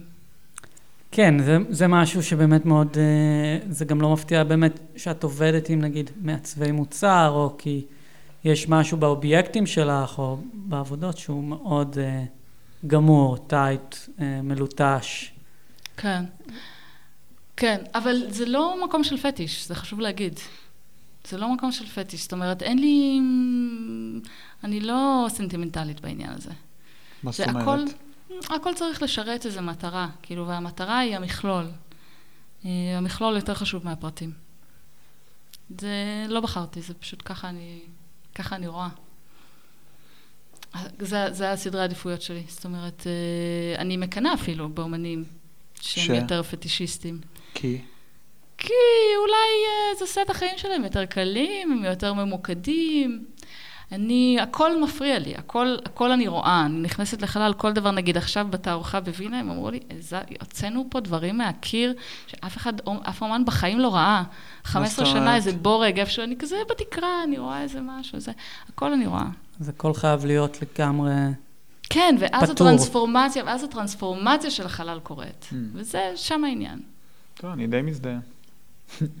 נגיד, תמיד היה החלל של התואר השני בחלל הקודם, אה, החלל גלריה שהם היו עושים בו תערוכות. אמרתי, כאילו, תמיד הפריע לי שזה היה בבצלאל? בבצלאל, ב- בסלאם, זה נראה כמו פח זבל. אמרתי, אם הייתי מקבל תערוכה, הייתי פשוט מנק... כאילו משפץ. כן. זו הייתה העבודה. כן. הייתי עושה פאנלים יפים, מוציא את כל הברגים, מיזוג שם בתעלות, שם- מסדר, מחליף את הנורות השרופות, זהו, שיבינו כמה, איך זה, איך זה צריך להיראות, כאילו, ממש, בזה הייתי יוצר. ממש. זה קושי גדול בישראל. ישראל, לא רק, אבל כן. יש לי איזה פנטזיה של, כאילו, אם הייתי יכול, הייתי מקדיש את החיים שלי, הייתי נוסע עד אילת, מתחיל בזה, ופשוט עובר, מסדר. את זה תצבעו, את זה, פה תחתכו את הזה, ככה, עד שעושים את הכל. לא ריאלי. גדול, גדול. אבל אפרופו באמת חללים של תואר, אה, את, את כן עשית, עשית איזשהו מהלך של, ש, של שינוי חלל, אני לא יודע אם זה היה עבודת גמר שלך, אה, שהפכת את אחת הסדנאות בבצלאל לתחנת דלק. Mm. זה היה עבודה בשנה ב', האמת. ואת, וואלה. אז- וזה כנראה, זה באתר, כן. כנראה את מאוד מרוצה ממנה, אני כי היא עדיין כן. באתר. זה נכון. מושלם, זה תמיד אה, ללכת להקשיב לאלבום הראשון של הלהקה שאתה מגלה. זה 40 אפילו, זה לפני. זה ה-EP או... כן, ה- לצורך העניין, הפרויקט גמר הוא לא שם, וזה, וזה כן שם, אז זה כן. אומר דרשני. אמ, גם בפרויקט סיום, למי שמכיר את המחלקה לאומנות בבצלאל, שלשמחתי תכף תימחה מהאדמה סוף סוף. זה באמת בניין נוראי. אז העבודה, זה היה עבודה בשלושה חללים, ואני רק אתאר את החלל ש... אמ, אז היו, שני, לקחתי, יש שם שני מחסנים כאלה, בתוך המסדרון הזה של המחלקה לאומנות. נכון, שני מחסנים קטנטנים, עשיתי עבודה, עבודות בשני המחסנים הקטנים האלה, והמסדרון עצמו. ומה היה במסדרון עצמו? צבעתי קיר אחד, ב, כאילו צבעתי צד אחד של המסדרון בצבע מבריק לבן, מהמם. סתם לבן, אבל פשוט יותר מבריק, וכיסיתי, יש שם קיר של פלורסנטים, יש שם שורה של פלורסנטים, לקחתי כזה צינור, אה, צינור PVC כזה שמשתמשים בו לצנרת כזה, מהמם. וצבעתי אותו בלבן וכיסיתי את הפלורסנטים בצינור הזה. מהמם. אז בעצם היה החזר אור מהחדרים על המבריק הזה, ולא היה אור במסדרון. מהמם. כן. וגולדשטיין בזמנו, אני זוכרת אותו מהביקורת של הסיום, אמר, זאת, ה, זאת העבודה שלך, זה החלק ה... מהמם. זה, מהמם. זה מה. שאת טובה בו. כן. אז, אה, אז כנראה שכן, מעניין, מבחינת המהלך, באיזשהו אופן זה נשאר. כן. אני מתה על הדברים האלה, שהם לא רואים אותם בכלל, אבל הם... כן, מה שיפה שם ב- בסדנה באמת זה שזה, לכאורה זה סימון מאוד מאוד בסיסי, אני לא, ואני לא מבין בכלל למה אני ישר מבין שזה תחנת דלק, אבל זה משדר לי את זה. נכון. את עושה שלושה פסים, זה, ב, זה בצבעים של דגל גרמניה, לא? זה כן. צהוב אדום על שחור. שלושה פסים, כן, שרצים לאורך ה... כל לא, החלל, כל, כן. כל החלל, כן, כמו באמת... אה, כן, אני באמת, יש לי סימפתיה, לעב, אה, כזה, נוסטלג, סימפתיה נוסטלגית לעבודה הזאת. אה, זה גם היה כזה המיצב הראשון שעשיתי, אה, השיעור של נחום טבת. אה, אה, וואלה. הסיבה, כן, הסיבה לזה שעשיתי את זה, הייתה באותו זמן, כל התחנות דלק, זה היה גם מאוד שונה מהיום, כל התחנות דלק היו עם פסים. שני פסים או שלושה פסים. אבל לא בצבעים האלה. יפה, כן. אבל אף אחד לא עשה את הצבעים האלה. זה הקטע, זה, זה אחד הדברים המוזרים, כי אני, אני לא הצלחתי אה, באמת לדמיין תחנה בצבע, בצבע הזה, נכון? אבל מצד שני, באמת, מספיק היה האופן שהפסים עבדו בחלל, והמרווחים בין הפסים, וזה שהם שלושה, או משהו בזה פשוט שידר תחנת דלק, וזה באמת דוגמה לאופן שבו את שמה לב לפרטים האלה, כן, שמייצרים עשיתי- חלל, שמסמנים חלל. כן, מאיזושהי סיבה נכנסתי לאיזה מחקר של תחנות דלק, צילמתי מלא וזה וזה, ואז, הגע, ואז הבנתי את זה בעצם. כי אמרתי, רגע, זה שלושת הצבעים הכי שמשתמשים בהם, ב, הכי של, אה, של בטיחות בעצם, של אבל כזה הם לא באים אזהרה, ביחד. אבל לא משתמשים בהם בשילוב צבעים הזה בארץ. כן, כאילו זה היה השילוב המושלם לתחנת דלק, אבל הוא לא קיים. כן. זה לא איזה פטיש גרמניה שלך. או... זה בא, זה, בג, זה בא, כן. next question. אז יש, אה, בעצם זה ממש אה, מ-day one העניין הזה. כאילו, אני מסתכל נגיד על העבודות עכשיו, על השנים האחרונות, ויש משהו שהוא נורא בפרונט בעיסוק במדים, או, או safety hazard, או safety gear, או משהו כזה, שזה נורא, נורא ברור, נורא זה, אבל אבל גם אנחנו כשעשינו כזה, את יודעת, שיעורי בית והסתכלנו אחורה, וגם עכשיו שאנחנו מגיעים אפילו לעבודה בשנה ב', אז יש איזשהו קו ש... שאפשר לשזור. וזה גם נורא מעניין במקרים, במקרה שלך, כי יש באמת תנועה מאוד מאוד גדולה. בין מדיומים, בין פרקטיקות, בין, בין דימויים, כאילו, ממש. כן. אבל זה נורא מעניין במקרים כאלה להבין, כי בכל מקרה, בכל, למרות שיש תנועה מאוד גדולה, יש משהו שהוא, DNA שהוא מאוד נוכח. כן. נורא... אני והוא... חושב ש... ואני חושב שהדבר הזה הוא, הוא בסופו של דבר אותו קשב למה שהתחלת איתו, הקשב לתרבות מטריאלית ולאופן שבו היא מבנה מרחב ומבנה מציאות, ו... והקשב הזה הוא... מה, יותר... מהמיצב הראשון שלך בעצם. בעצם, עכשיו, עכשיו שאתם אומרים, אני בעצמי לא. אבל יותר לא, ספציפית לא גם, אני חושב שזה כן גם נכון. לעניין, כאילו מה, לגמרי. איזה, איזה אמצעים בתוך, נכון. ה, בתוך המרחב הציבורי. ואיזה טיפול, ואיזה טיפול. ואיזה תוכן, כאילו, וכן אני חושב שיש מקום, כן להתייחס ספציפית למחשבה על, כאילו, סייפטי או על... קודם כל, אני אגיד לגבי מה שאמרת על הנדידה של המדיומים וזה, זו סוגיה שבעבר קצת הטרידה אותי, כי חשבתי שמצד אחד אני, אני כל פעם צריכה להתחיל מחדש, זאת אומרת, כל עבודה אני בונה אותה מבחינה אסתטית אה, ו, וגם רעיונית מאפס. מצד שני, זה גם, גם לא לגמרי נכון היום, אבל זה היה נכון הרבה שנים, אה, שכל עבודה היא שונה. וזה קצת הטריד אותי בקטע של הרגשתי שאני לא יודעת אם אנשים מצליחים לגשר על הפערים ומבינים mm. את הקשר בין הדברים, שאני, לי הוא ברור. והתשובה נראה לי שמי שמכ... מי שהולך את האקסטרה מייל, אז, אז, אז לא זה ברור. עבודות, אם... עבודות שונות מדיומלית, אבל הן, הן דומות ברגישות שלהן. זה מאוד, כן, הם במרחקים מאוד גדולים. זאת אומרת, זה באמת על מנעד מאוד רחב, כמעט הכל חוץ מציור, נגיד, חוץ מ... כן. Hand uh, למרות שאני, את יודעת, חשבתי, ניסיתי כזה לייצר לי כזה מילים של הזה, והפשטה הייתה אחת מהם, כאילו הפשטה של כן. מושג מאוד ציורי, כן. ומאוד, וגרפיקה זה ציור, כאילו בסדר, נכון שאת אומרת גרפי, אבל, יש הרבה ציור, כן. אני כצייר, כמו שאת פסלת, אני אגיד שאני צייר, אז uh, אני מאוד, uh, העניין שלי היה מאוד, כאילו, אני מרגיש קינשיפ מאוד גדול לדברים האלה ממקום של ציור, אז לא כן. לא הייתי מבטל גם, הייתי מכניס גם את זה לצ'קליסט. אה, ומבחינת מאיפה זה, בעצם אתה שואל מאיפה זה מגיע?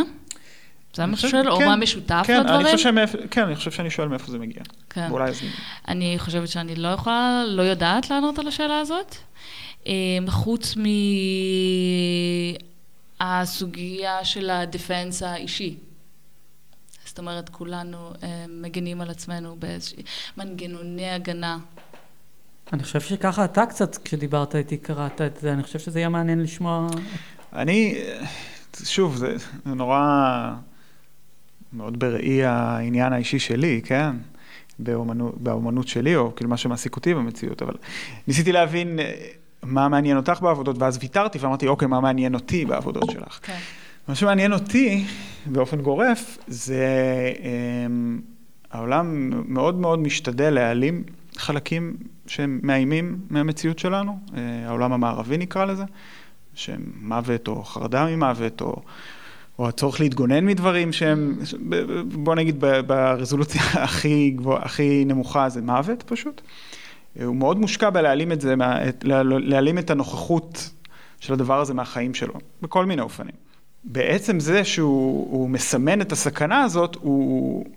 הוא מתפרץ, לו, הוא נוכח, הוא לא משנה מה הוא נוכח, כן. כאילו, והוא מוצא כל חרך, כאילו, במציאות, להנכיח אותו. והחרכים האלה זה משהו שנורא, כאילו, בפוקוס של העבודה שלך, כאילו... אה, מעניין. אה, מאוד, נראה לי שמוות עכשיו במיוחד, וגם בתערוכה הנוכחית אה, בווינה. זה ממש, יש, יש הרבה שם, יש הרבה אזכורים ממש ישירים למוות, ו... הגלריסטית היא uh, מאוד מפחדת מהמוות, ככה למדתי מהעובדים של הגלריה, mm-hmm. כל פעם הם היו כזה, אי אפשר לדבר על מוות לידה, כזה. ממש. קריסטין ומעל- קוניג, קריסטין כן, קוניג. ומעל החדר שלה מוצבת העבודה של אל תשליכנו לעת זקנה, וואלה, מהציטוט מה... כן. תרגמת? לה את זה אחרת לגמרי. לא, אני, אני לא. נשארתי שם, כי היא גם בן אדם מאוד חזק, אני סומכת עליה, כן. אבל זה היה ממש אה, מצחיק איך שהם, כאילו, הם מכירים אותה יותר טוב ממני, והם מאוד כזה ניסו לגונן, כאילו מין קצת להסתיר את זה או לטאטא את זה, אבל היה שם גם את הדימוי הזה של, שהוא מופיע בחוברת של מלאך, של... אה, של- אה, זה לא מל... אה, סוג של, נקרא לזה מלאך ה jester מוות. ה jester. slash מלאך כן. מוות לבוש אפוד זוהר. לא, לא זה. אה. משהו מאיזה מגזין אנרכיסטי ספרדי משנות ה-30, אפשר להוסיף את הדימוי הזה גם. אוקיי. אז אה, דימוי של... כן, גם סוג של מלאך מוות נראה לי. אמ, שהוא מופיע במרכז של החוברת, כזה אתה פותח את החוברת וכתוב you're dead, כן. ויש אה, אותו כן, מופיע, נכון. אז, אז אה, אני שם לגמרי. אה, העלית את זה באינסטגרם. עשיתי save לפוסט, מאוד אהבתי את זה. את כן. שם לגמרי. כן, כן. אני שם לגמרי, אני... אז זה נורא אה, עולה, זה ב- נורא... בלי... בצורה מאוד אה, שלווה באיזשהו מקום. כן, כן, שירה. יש, אם, אם יש מקום פטישיסטי, אני חושב, בעבודות שלך, זה המקום, ה, כאילו באמת ה, ה, ה, המשחק הזה עם הגילומים של מוות באסתטיקה של אה, זה. שם יש איזשהו פטישיזם, שם משהו, מקום שלגמרי כאילו לקח את הנקודה הזאת כאיזושהי נקודת פתיחה למשחק, למופשט, לציור, לכל הדברים האלה. כאילו אם יש, אז זה נראה לי שם. זה גם מעניין לחשוב אבל באמת איך הסינתטיות הזאת אה, של הדימויים, פתאום אתה מבין איך הסינתטיות הזאת היא איזושהי דרך לסובלימציה. כאילו, מהמם. החרדה הזאת קיימת, ואז אנחנו מארגנים אותה, תרבות, החברה מארגנת אותה באיזשהם אופנים ש, שקל לנו, כאילו, ל-. להבין אותם, ל, ל, ל, ל, היא עושה לנו איזושהי כוריאוגרפיה מאוד ברורה של מה אנחנו צריכים לעשות, ואיך, כשהדבר המודחק הזה נמצא ברקע של זה כל הזמן, אבל הדרך מין לעשות איזו סובלימציה לדבר הכי מסי, הכי מלוכלך, הכי, הכי נוראי, כאילו, של המוות, זה לעשות לו, להפוך אותו לסינתטי, כן, באיזשהו אופן. כן, וזה גם קונפרונטיישנל באיזושהי, באיזושהי רמה, ולכן גם אם בעבודה עם מוסדות ובעבודה על תערוכות וכולי, אז יש הרבה פעמים, אה, זה, זה מבחן אומץ כזה, נראה לי קצת. הדבר, כאילו השיחה הזאת, השיחה המקדימה הזאת למה שאמרנו עכשיו, הובילה לתהייה מאוד אה, מקומית, מאוד פרובינציאלית, כ, כבני המקום ומי שבינתיים נשארים פה. איפה, יש, יש תחושה ישראלית מאוד מקומית, שיש לנו איזושהי, אה, יש לנו איזושהי בעלות על טראומה, בעלות על, אה, על טרגדיה, כאילו אף אחד לא יצליח לנצח אותנו במשחק הורדת ידיים הזה של כאילו מי סבל, מי זה, ויש איזשהו קשר כאילו מאוד אה, בלתי אמצעי של, אה, שלנו כיהודים, ואחרי זה כישראלים עם טראומה, ואיך זה, וגם, שוב, העבודות שלך המוקדמות, כאילו מאוד מגיעות מהמקום המאוד מקומי, הנוכחות של הטראומה הזאת או של החרדה הזאת אה, בהופעות המאוד מקומיות שלה, אז איך זה כאילו, איך המעבר הזה, איך זה מתקבל שם, איך... אולי אפשר, כאילו, יש איזשהו דימוי, את יודעת, וברור שהוא דימוי של... יש נטייה לחשוב שהחרדה מוצפת יותר במרחב הישראלי מאשר במרחב, הנגיד, אה, אירופאי, וכשאת משתמשת ב, ב, ב, באמת שוב ושוב בדברים כמו, כאילו, אזעקות, שמשהו מאוד מוחשי במציאות הישראלית, הוא, אולי הוא משהו מאוד מופשט במציאות האירופאית. טוב, קודם כל גרמניה זה אם לקחת מקום אפל ועם עבר אה, מופרע, וכאילו, באמת, זה לא, זה, זה לא שוודיה, כן? כן. כן? גרמניה זה גם מקום מאוד מאוד טעון, ומה שישראלים בכלל לא מבינים עד כמה הוא, עד כמה הוא חשוב גם, זה כל העניין של מזרח ומערב גם מאוד מאוד אה, דרמטי שם. עדיין? כן. מאוד מורגש. עם הכבאים מאוד הרגשתי את זה. שמה? אה, הרבה מהם מהמזרח, ויש הבדלים מאוד גדולים, תרבותיים, וגם כשאני נוסעת מהמזרח למערב אני רואה את ההבדל, גם ברלין מאוד מזרח. בקיצור, יש הרבה עניינים שזה מקום מאוד טעון, זה לא איזה ארץ ניטרלית אה, שרק אה, מפזרים על אומנים כסף זה לא, אנחנו לא שם. כן. זאת אומרת, זה לא שם. אני חושבת שאני בשלב של הפיצול אה, אישיות כזה, שאני לא לגמרי מובנת שם ולא לגמרי מובנת כאן, ונראה לי שזה fair enough. כן. אה, אז אה, זה משתנה כל הזמן, כי עם הזמן, כל פעם, אני גם מרגישה את זה כל פעם שאני באה לפה, אני כאילו רואה את הדברים מזווית יותר רחוק. מהמם. כל מה שאני באה, אני בעצם יותר רחוקה. במיוחד עכשיו שלא הייתי שנה, אני רואה את ההבדל. אמ, גם מצפים ממך, כאומן ישראלי שם, להתעסק מכל מיני ברור, דברים. זה גם אה, סוגיה. שאני מסרבת לגמרי ל- ל- לקחת בזה חלק, כאילו כן. במובן הפוליטי הקלאסי. אבל זה קורה לך לפעמים, שנגיד שם אומרים, אה, אוקיי, את מדברת על אזעקות, או לא משנה, או שומעים. כאילו מח- קוראים את לא, הכל דרך להפך. הביוגרפיה שלך? כן, אה, ולא שלי הביוגרפיה, של, של היותי ישראלית. כן, כן. אה, אבל אני חושבת שבעיקר מחפשים מסרים יותר חד משמעיים כן. בהקשרים פוליטיים. ברור. שיש אומנים ישראלים שעושים את זה יותר טוב ממני. יותר רע אולי ממך. יותר, יותר חד משמעי, זאת אומרת, אני לא נותנת תשובות, זה לא שאלה של, זה לא שאלה של טוב או רע. כאילו, אבל את מאמינה שלי, בעבודה שיכולה להיות טובה, שהיא אה, עניין של טוב או רע? שהיא חינוכית, שהיא טוב או רע? כן, אה, כאילו, אני, זה לא, ה- זה, זה לא בטרמינו, זה זה לא הדרך פעולה שלי. אבל זה שיש המון אומנות כזאת היום, אבל זה את קשה אוהבת להתעלם. חל- את חלקה. את... אני לא שם. אוקיי. זה מה שרציתי לשמוע. לא, אבל כן, נכון, זה גם משהו שהוא הוא מאוד... אני חושב- היום, היום. היום זה ממש, זה, אני נחרדת מכמה לוקחים אמנות כאיזה כלי חינוכי ואיזה כלי שבא, כן, להגיד what's right, what's right and what's wrong, וזה מין כזה, לא, אני, בשביל מה אני אומנית? כאילו, זה כל ה... זה הדרייב שלי, שאני לא שם. אני, אני ב... זה, זה מ- מבט, מעוף ציפור כזה, שהוא יכול לאפשר דברים אחרים, אבל הוא בטח שלא, יש אנשים אחרים שיגידו מה טוב ומה רע. כן. אני הייתי רוצה, אה, הייתי רוצה שבכל זאת, למרות שאת אומרת שקצת פחות את מתעסקת בזה, אבל לפחות מבחינתי, כאילו תמיד כשהייתי חושב עלייך, הדבר הראשון שהיה עולה לי, זה שכאילו את אחת האומניות שהעיסוק שלה ב- בסאונד ובמוזיקה הוא כאילו הבולט ביותר מהמם. בשדה, בשדה הזה. כן? אז זאת אומרת, זה משהו שהוא קצת נעלם, אה, אבל באמת יש אצלך, זאת אומרת, גם את זה קצת קשה למקם, כי קודם כל את עוסקת גם בסאונד וגם במוזיקה, שזה, מהמם, כאילו, נכון, זה שני שני דברים שונים. שונים. אה, בהגדרה הקלאסית מוזיקה זה סאונד מאורגן, כן, סאונד אנושי מאורגן, למרות שהיא לא כל כך נכונה, כי גם סאונד הוא תמיד, גם כשאני מדבר עכשיו זה מאורגן, נכון? נכון. אז אני אף פעם לא לגמרי הבנתי את זה, אבל... אה, מלודיה, כאילו, נראה לי, מל- כאילו זה ש... למרות אבל לא- שגם לא מוזיקה לכל לא מוזיקה תמיד. יש מלודיה. נכון. אני חושב שההגדרה הכי טובה היא סוציולוגית, אגב, של מוזיקה. יש הגדרה כזאת של והיא? פרנקו פברי, שהוא אה, פילוסוף של מוזיקה, שהוא, או סוציולוג, שהוא אומר שפשוט ההגדרה צריכה להיות אופרטיבית. אה, מוזיקה זה כל צירוף של סאונד שקהילה מסוימת הסכימה לקרוא לו מוזיקה. זה אפשר לתפוס את זה גם על אומנות, לא? לגמרי, כן. לגמרי. כן. זה סוף סוף. כן. ובכלל יש אנשים שמגדירים מוזיקה כפעולה, כאקטיב. אמ, אבל אצלך גם יש, זאת אומרת, גם יש לך עניין של סאונד במובן של החומר, כן? איך סאונד הופך, לד...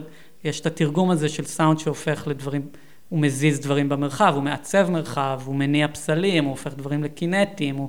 אה, התרגום של אה, סאונד אינפרסוני, שאנחנו לא יכולים לשמוע אותו, אבל הוא מזיז, זאת אומרת, אבל הוא הופך לרעידות, כן. בעצם, איך, איך סאונד פועל על הגוף, גם שלנו וגם על גופים במרחב. כן.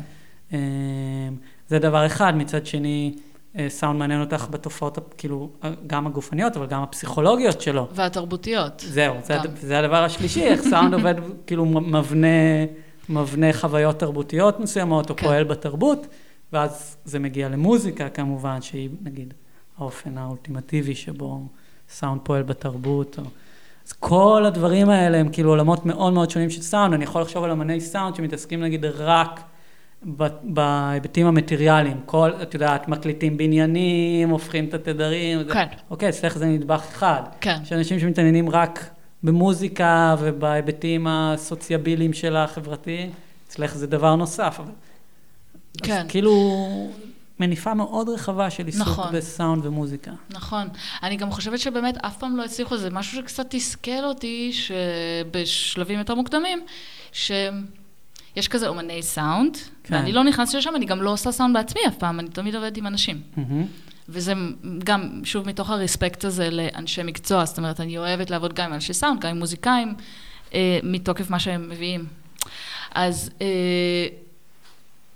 העניין הפיזי והעניין, הסוט, והעניין, החברת, והעניין התרבותי, נראה לי שהם הכי משמעותיים. העניין הפיזי קשור כמו בלעבוד עם עשן, וכמו לעבוד עם חומר מחזיר אור, וכמו לעבוד עם חומר פולט אור, זה... אה, כלים שהם, יש להם איזה כוח משל עצמם. זאת אומרת, אתה רק בעצם זה שאתה מביא אותם, הם כבר עושים את העבודה. כמו נגיד, אה, לשים את המרעידי סאונד האלה על הדלת, ואז זה קורה. זאת אומרת, זה, זה משהו עם המון כוח שהוא built in בלוגיקה של האובייקט, של, ה, של ה product, כאילו של המוצר מדף, שהוא מיועד בדרך כלל, כמובן, למשהו אחר, כן? אז יש את העניין הפיזי שהוא, ויש את העניין של הזמן, שהוא אלמנט מאוד משמעותי. אני חושבת שהתחלתי להכניס סאונד מלכתחילה כדי למשוך זמן. מהמם. כדי, ליצור- ל... כדי ליצור השעיה, כדי ליצור הש- השעיה ונרטיב בחלל שהוא לא נרטיב אה, של מילה, אלא נרטיב של מרחב, של, של כאילו חלל, כן. אז ככה זה הגיע, אני חושבת, אם אני יכולה לשחזר, אז אני חושבת מהאלמנט של זמן הגיע הסאונד, כי אתה, כי אתה ממש יכול לבנות דברים, ואני גם עושה... בעצם כל העבודות שלי שהן time-based, בין אם זה סאונד ובין אם זה מבוסס על דברים אחרים, הם אף פעם לא יהיו, כולל עבודות וידאו, הם אף פעם לא יהיו יותר מעשר דקות נגיד. כי. נכון. התפיסה של המרחב היא של, מרחב של תצוגה הוא, אף אחד לא ישהה בו יותר מ... עשר דקות זה המון, כן? אז, אז זה מאפשר את זה. ואז העניין התרבותי, נגיד אם לחזור שוב פעם לעבודה של ה-Master of Puppets, כן. אז אני חושבת שמה ש... לא, חשבתי על הטרק הזה, על השיר הזה, זה יותר שיר מאשר טרק, אה, ואז I googled it כזה ומצאתי איזה תמונה של ילד, שאפשר להוסיף אותה גם לקטלוג, אה, של ילד ש... ממש ילד בן, לא יודעת, שמונה, שמחזיק את הדיסק עם חולצה, עם חולצה של האלבום, זה גם השם של האלבום. אה, והוא כזה, he's a fan. אה, והוא כזה עם משקפיים הכי חנן כזה, והוא מחזיק את הדיסק והוא לובש את החולצה, ואני אומרת, הילד הזה, כאילו, מה הוא יודע על השיר הזה? ועל מה השיר הזה בכלל? גם השיר, אתה חושב שהוא Master of Puppets, אתה חושב שזה משהו נגד הממסד כזה, זה בכלל היה שיר נגד הסמים ששלטו בחיים שלהם. אה, וואלה. כן. אז איך דימויים מתגלגלים, כאילו, כנ"ל לגבי משהו כמו הכותל, כאילו, איך, איך דימוי מתגלגל, ואז את, כאילו, המוזיקה, איך היא... כן, איזה הקשר היא נותנת לך. אז... אה, הדהוד בשני המקרים, כאילו דימויים הם מהדהדים וגם מוזיקה, כאילו, זה- כן. יש עניין פיזיקלי כזה של פעולה, זה כאילו איפה, ש... מייצרת איפה ששני המדיומים מיד. נפגשים, כאילו ש... וזה עדיין נורא נורא אה, מעבר לשכל. זאת אומרת, גם אם אתה לא יודע, גם אם אתה לא מכיר את Master of Puppets, זה לא משנה בכלל, כן? כן. זה, כן. אז, אז זה- זה בסיסי במובן הזה. כן, זה גם, אבל סאונד גם מייצר מתח הרבה פעמים. כן. אמ, ואצלך, הייתה לי, הייתי פעם באיזה סדנה של ברנדון לבל, שהוא אמן, אמן ותיאורטיקן של סאונד, והוא אמר, סאונד תמיד אומר, משהו קורה. כן? כשסאונד מגיח מאיזשהו מקום, משהו קורה. אצלך זה בדרך כלל משהו רע, משהו אפל קורה שם, או כאילו, באמת זה איזשהו משהו שגם מטעין את המרחב ב... כן, בגלל זה קצת החלשתי עם אמרת זה. suspense, אבל זה suspense גם במובן הזה, כאילו. כן, כן. אז בגלל זה גם כרגע אני פחות עסוקה בזה, כי אני קצת אה, רוצה לשמוט, אני קצת רוצה לאוורר. לאוורר. כאילו. מהמם. אה, שיהיה פחות טעון. ה- כן. אני חייב לשאול אותך על שאלה על עבודה ספציפית שהוצגה גם בשוקן, במינוס אחד. אה, זה הפלטפורמה עם הבירות, כן. מ-2011, מהמם. ובאותה שנה, אני זוכר, כאילו, הסתכלתי אחורה, אה, הייתה... לפני, אני כבר אגיד לך. זהו, לפני. הייתה את העבודה של סיפריאן גייר המפורסמת, שהוצגה כן, כן. בברלין, של הפירמידה מהבקבוקי בירה. מהמם. כן, אה, כן. זה- זה זה מה נעשה בא לפני. קודם? זה נעשה לפני, מה זה זה? ולא שלך? מה זה ידעתי, זה? שלי. שלך? לפני? כן. אז את רוצה להגיד לא, לי גם לא ששניכם. בניתם, אה, שניכם בניתם פלטפורמות בצורה פירמידלית. האמת היא, יש לנו הרבה במשותף ש- מבחינת תחום העניין. שהבקבוקים גם נשברים בשני המקרים. לא, בקבוקים אחי, נשברים, זה מה שהם. עושים. לא, אבל חלק מההיגיון של שתי העבודות זה- זה ה destruction של כן, ברור, ברור. הבקבוקים. אני לא יודעת בדיוק מתי, אה, מתי, מתי הוא עשה אותה, אבל כשעשיתי את העבודה והצגתי אותה כמה פעמים, ואז תוך כדי שהצגתי אותה, אז התחילו להגיד לי על העבודה הזאת, אם שמעתי על העבודה הזאת, איך והייתי זה- כזה... כאילו, ואז ראיתי אותה, ואז בעצם הפסקתי להציג את העבודה בגלל זה. כי אה. התבאסתי שכל הזמן שואלים אותי על זה. כן, זאת אני גם יכול- עבודה מעולה, העבודה שלו, אבל זה עבודה אחרת לגמרי. כן, הקשרים כן, פוסט-קולוניאליים אחרת. וכל הדברים האלה. עבודה אחרת לגמרי. העבודה הזאת, יש לה סיפור חמוד. אמ, יש איזה וידאו מאוד יפה. בוא נתאר רק, זה מעין כן. מדרגות כאלה, שבתוכם יש butt kicker, זה נכון? אה, מרעיד סאונד, כן. מרעידי סאונד, כזה ככה קוראים המינוח. לזה, כן. אמ, והם אה, עושים ויברציות, שוב, שהן אינפרסוניות, זאת אומרת, אנחנו לא שומעים אותן, אבל הן מרעידות את, ה, את המדרגות, ועל המדרגות יש בקבוקי בירה ריקים, שלאט לאט, בגלל הרעידות, הם נשברים על הרצפה. כן. חשוב לציין שבדרך כלל זה בא, זה אה, נערמים הרבה יותר בקבוקי בירה סביב פתיחה, לא הייתה פתיחה בשוקן. בעצם מה ששמת בקבוקים על נכון, הפירמידה, וכאילו- זה- זה- זה האלכוהול שצורכים המבקרים של התערוכה. מהמם. כן. אז... זה הבקבוקים אה, ששותים בפתיחה, מניחים את זה על כן. הזה, ואז... כן, וגם, זה, וגם בשוקן עשו את זה בתזמונים קטנים, זאת אומרת, העבודה אמורה לפעול הרבה יותר כן, ברוב היה גם. ס- היה גם סגר אז, לא? היה- כן, לא, לא, בדיוק, זה- בדיוק זה לא התחיל באמת, הבלגן. אה, כן. בדיוק התחיל בלאגן, אז התצוגה הייתה בהחלט חלקית, אז למי שראה אותה, זה אמור להיות יותר דינמי, כאילו, כל הקטע של הבקבוקים וזה. מה שהיה, הרעיון לעבודה התחיל מהעניין שלי בסטפס. אה, סטפס בתור אה, איזה מצב אידיאלי כזה, שבו הריקוד והתנועה אה, מפעילים, אה, כאילו הם גם נראים, אבל הם גם מפעילים את ה... גם גם מייצרים מוזיקה. כן. וסביבם נבנו הרבה ב- בימי הזוהר של, ה, של הסטפס, אז היו ממש מבנים, כאילו סטים שלמים של סרטים שהם נבנו בשביל הריקוד כזה.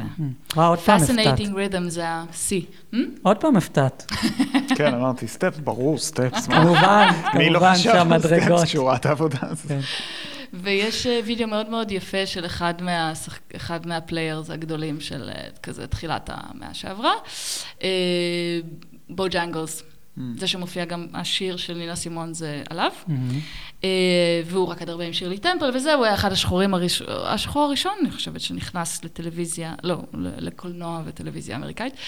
אז יש וידאו מקסים שלו, שהוא רק מדרגות כאלה, שיש להם שני צדדים. העבודה הזאת גם יש שתי גרסאות, שזה כאילו מדרגות משני הצדדים וסט אחד של מדרגות. אז, אמ, אז הוא עושה ריקוד כזה מאוד בסיסי, שהוא ממש number, כאילו, ממש כזה קלאסיקה של מהמם. סטפס, מהמם. שהוא עולה ויורד במדרגות האלה. מהמם. ורואים כמה המדרגות הן בעצם instrument, כאילו הם כלי, הם כלי נגינה. כן.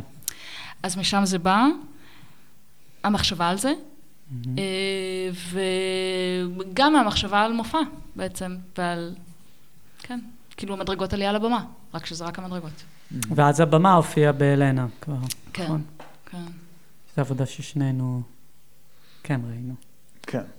שנייה ראינו ואהבנו והתרגשנו. ו... כן. אז אולי אפשר לסיים באמת, ב- לספר שנייה על המוזיקה, ואז נשים את המוזיקה בסוף. כן, של העבודה הזאת. כן. העבודה הזאת זה עיבוד לטובה של אה, הג'ימנופדי של סאטי. כן. שאני רק אגיד מילה רק לפני כן. שאת מדברת על לא, המוזיקה, של מי- שסאטי זה... זאת אומרת, זה אחד הדברים המדהימים מתי הוא כתב את המוזיקה שלו, אה, וכי באמת, אה, אתה שומע קטעים, אני חושב שג'ימנופדי זה סוף המאה ה-19. זה כל כך אה, כבר הניצנים של מוזיקה מינימליסטית של שנות ה-60. כן, זה ראשית ו- האמביאנט בעצם. זה ממש זה ראשית. האמביאנט, זה כאילו פיליפ גלאס, או זה, זה, זה שם מתחיל, אבל זה 70-80 שנה קודם. זה, כן, הוא כתב בתקופה של כאילו מלחינים רומנטיים. כן, של סוף המאה, התחיל לכתוב בסוף המאה ה-19, זה תמיד mind blowing כן. בשבילי, וגם יצא לי להיות בבית שלו פעם. וואלה. כן, איפה? מוזיאון קטן באונפלור בנורמנדי, שעדיין משמר את ה... באונפלור, באמת? כן. זה שם? כן, הייתי באונפלור, פספסתי. יש שם פסנתר לבן גדול בחדר ענק שמנגן לבד את אה, הז'ינופדי. גדול. או זה. וכן, גדול. כל מיני... אה, כזה ארכי, דברים ארכיוניים וקטעים שלו. כן. אבל הוא באמת משהו נדיר הזה. כן. טוב, כמובן שהעבודה היא לא רק על, ברור, ברור, לא רק רק, על אה, המוזיקה. אמ, אני יכולה לספר, אני אספר בקצרה, כן. איך זה התגלגל, ואז ספציפית על המוזיקה ונסיים. אז uh, העבודה, אז הדס, קודם כל תערוכה שהדס מאור עצרה, וביטן אלן רובינשטיין, מוזיאון תל אביב ב-2013. באמת זאת העבודה האחרונה שעשיתי לפני שנסעתי, אה, לפני שעברתי. אמ, הדס, לתערוכה קראו שואו טיים, והיא הזמינה אותי להציג בקומה המינוס אחד של. שואו טיים. שואו טיים. זה השם של ה... ש... ככה נכנסים לתערוכה של מיכל אלפמן, שגם בה יש במה ריקה Mm. במרכז. כן.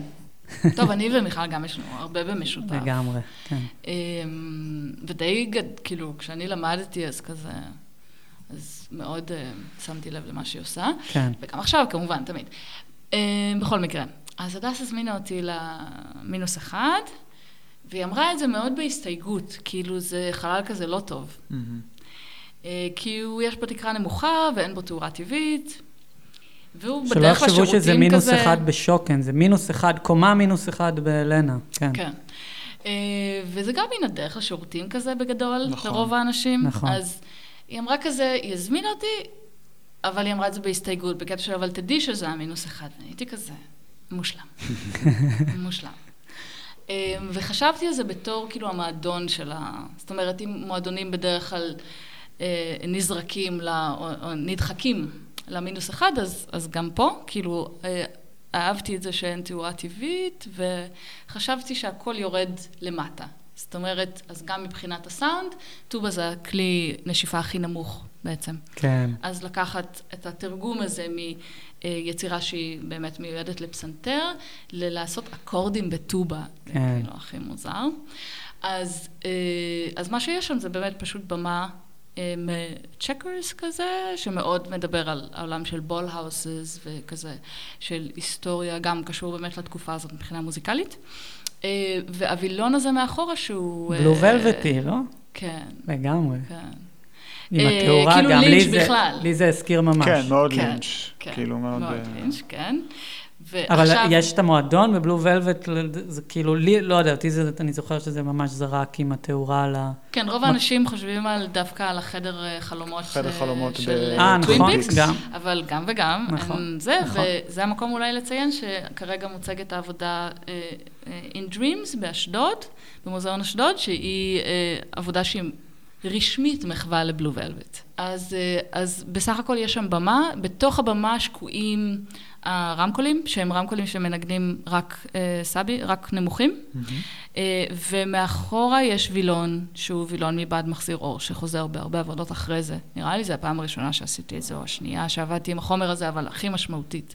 שזה בעצם הבד שאנחנו מכירים מווסטים כאלה, עם שיש עליו פסים דקים, אז כל הבד הוא מהחומר הזה, ולכן רוב האנשים, בת... כאילו הרבה אנשים בתערוכה שאלו אותי אם זה אינטראק...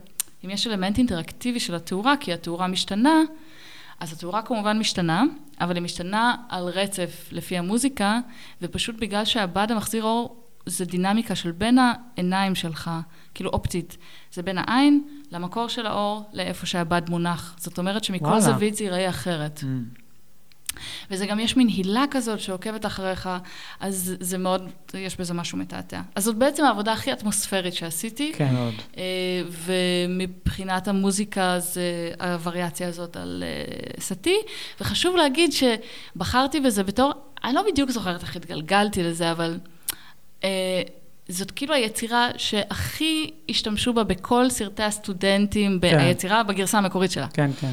אה, והגרסה שאנחנו עשינו, היא עושה איזו הסתה כזאת שהיא גם נשמעת לא לגמרי נכון, כאילו קצת נשמעת מזייפת. נכון, זה נשמע ו- מזייף, וזה לא מזייף, נכון? רשמית זה לא מזייף, אבל זה פשוט זה לא לא. מיועד לכלי הזה. כן, כשה... כי פסנתר הוא כלי אה, של הקשה, והסאונד לא מתמשך. ב... וגם אקורדים, ואין כן. אקורדים בטובה. נכון. אז ניגענו את זה כאילו הקלטנו בכמה פעמים, ואז שיכבנו את זה, וזה נשמע כאילו לא לגמרי טוב, וזה היה מכוון לחלוטין, וזה גם הרבה יותר איטי מהמקור. כן. אז הכל עובר איזו הסתה כזאת שאתה כזה, יש מי שמכיר, יש מי שלא מכיר, שמזהה. בכל מקרה, זה נראה לך מוכר ואתה לא יודע מאיפה, כן. או שאתה כן. אבל זה בכל מקרה לא הדבר עצמו. אז זאת העבודה. ולשמחתי, לא שמו שם שומר, והעבודה הוצגה די הרבה זמן, וכניסה ללנה הייתה בחינם, אז היה כזה... אמ, זאת הייתה עבודה מאוד כיפית לסגור איתה את התקופה הזאת, כי אנשים באו יותר מפעם אחת, וישבו שם הרבה זמן, ועשו שם מה שבא להם. והיו את כל התנאים כדי שהאטמוספירה הזאת כן. תעבור, תעבוד. כן. ואנחנו ניפרד ונקשיב לו, לא? כן. אה, קדימה. עם זה נסיים.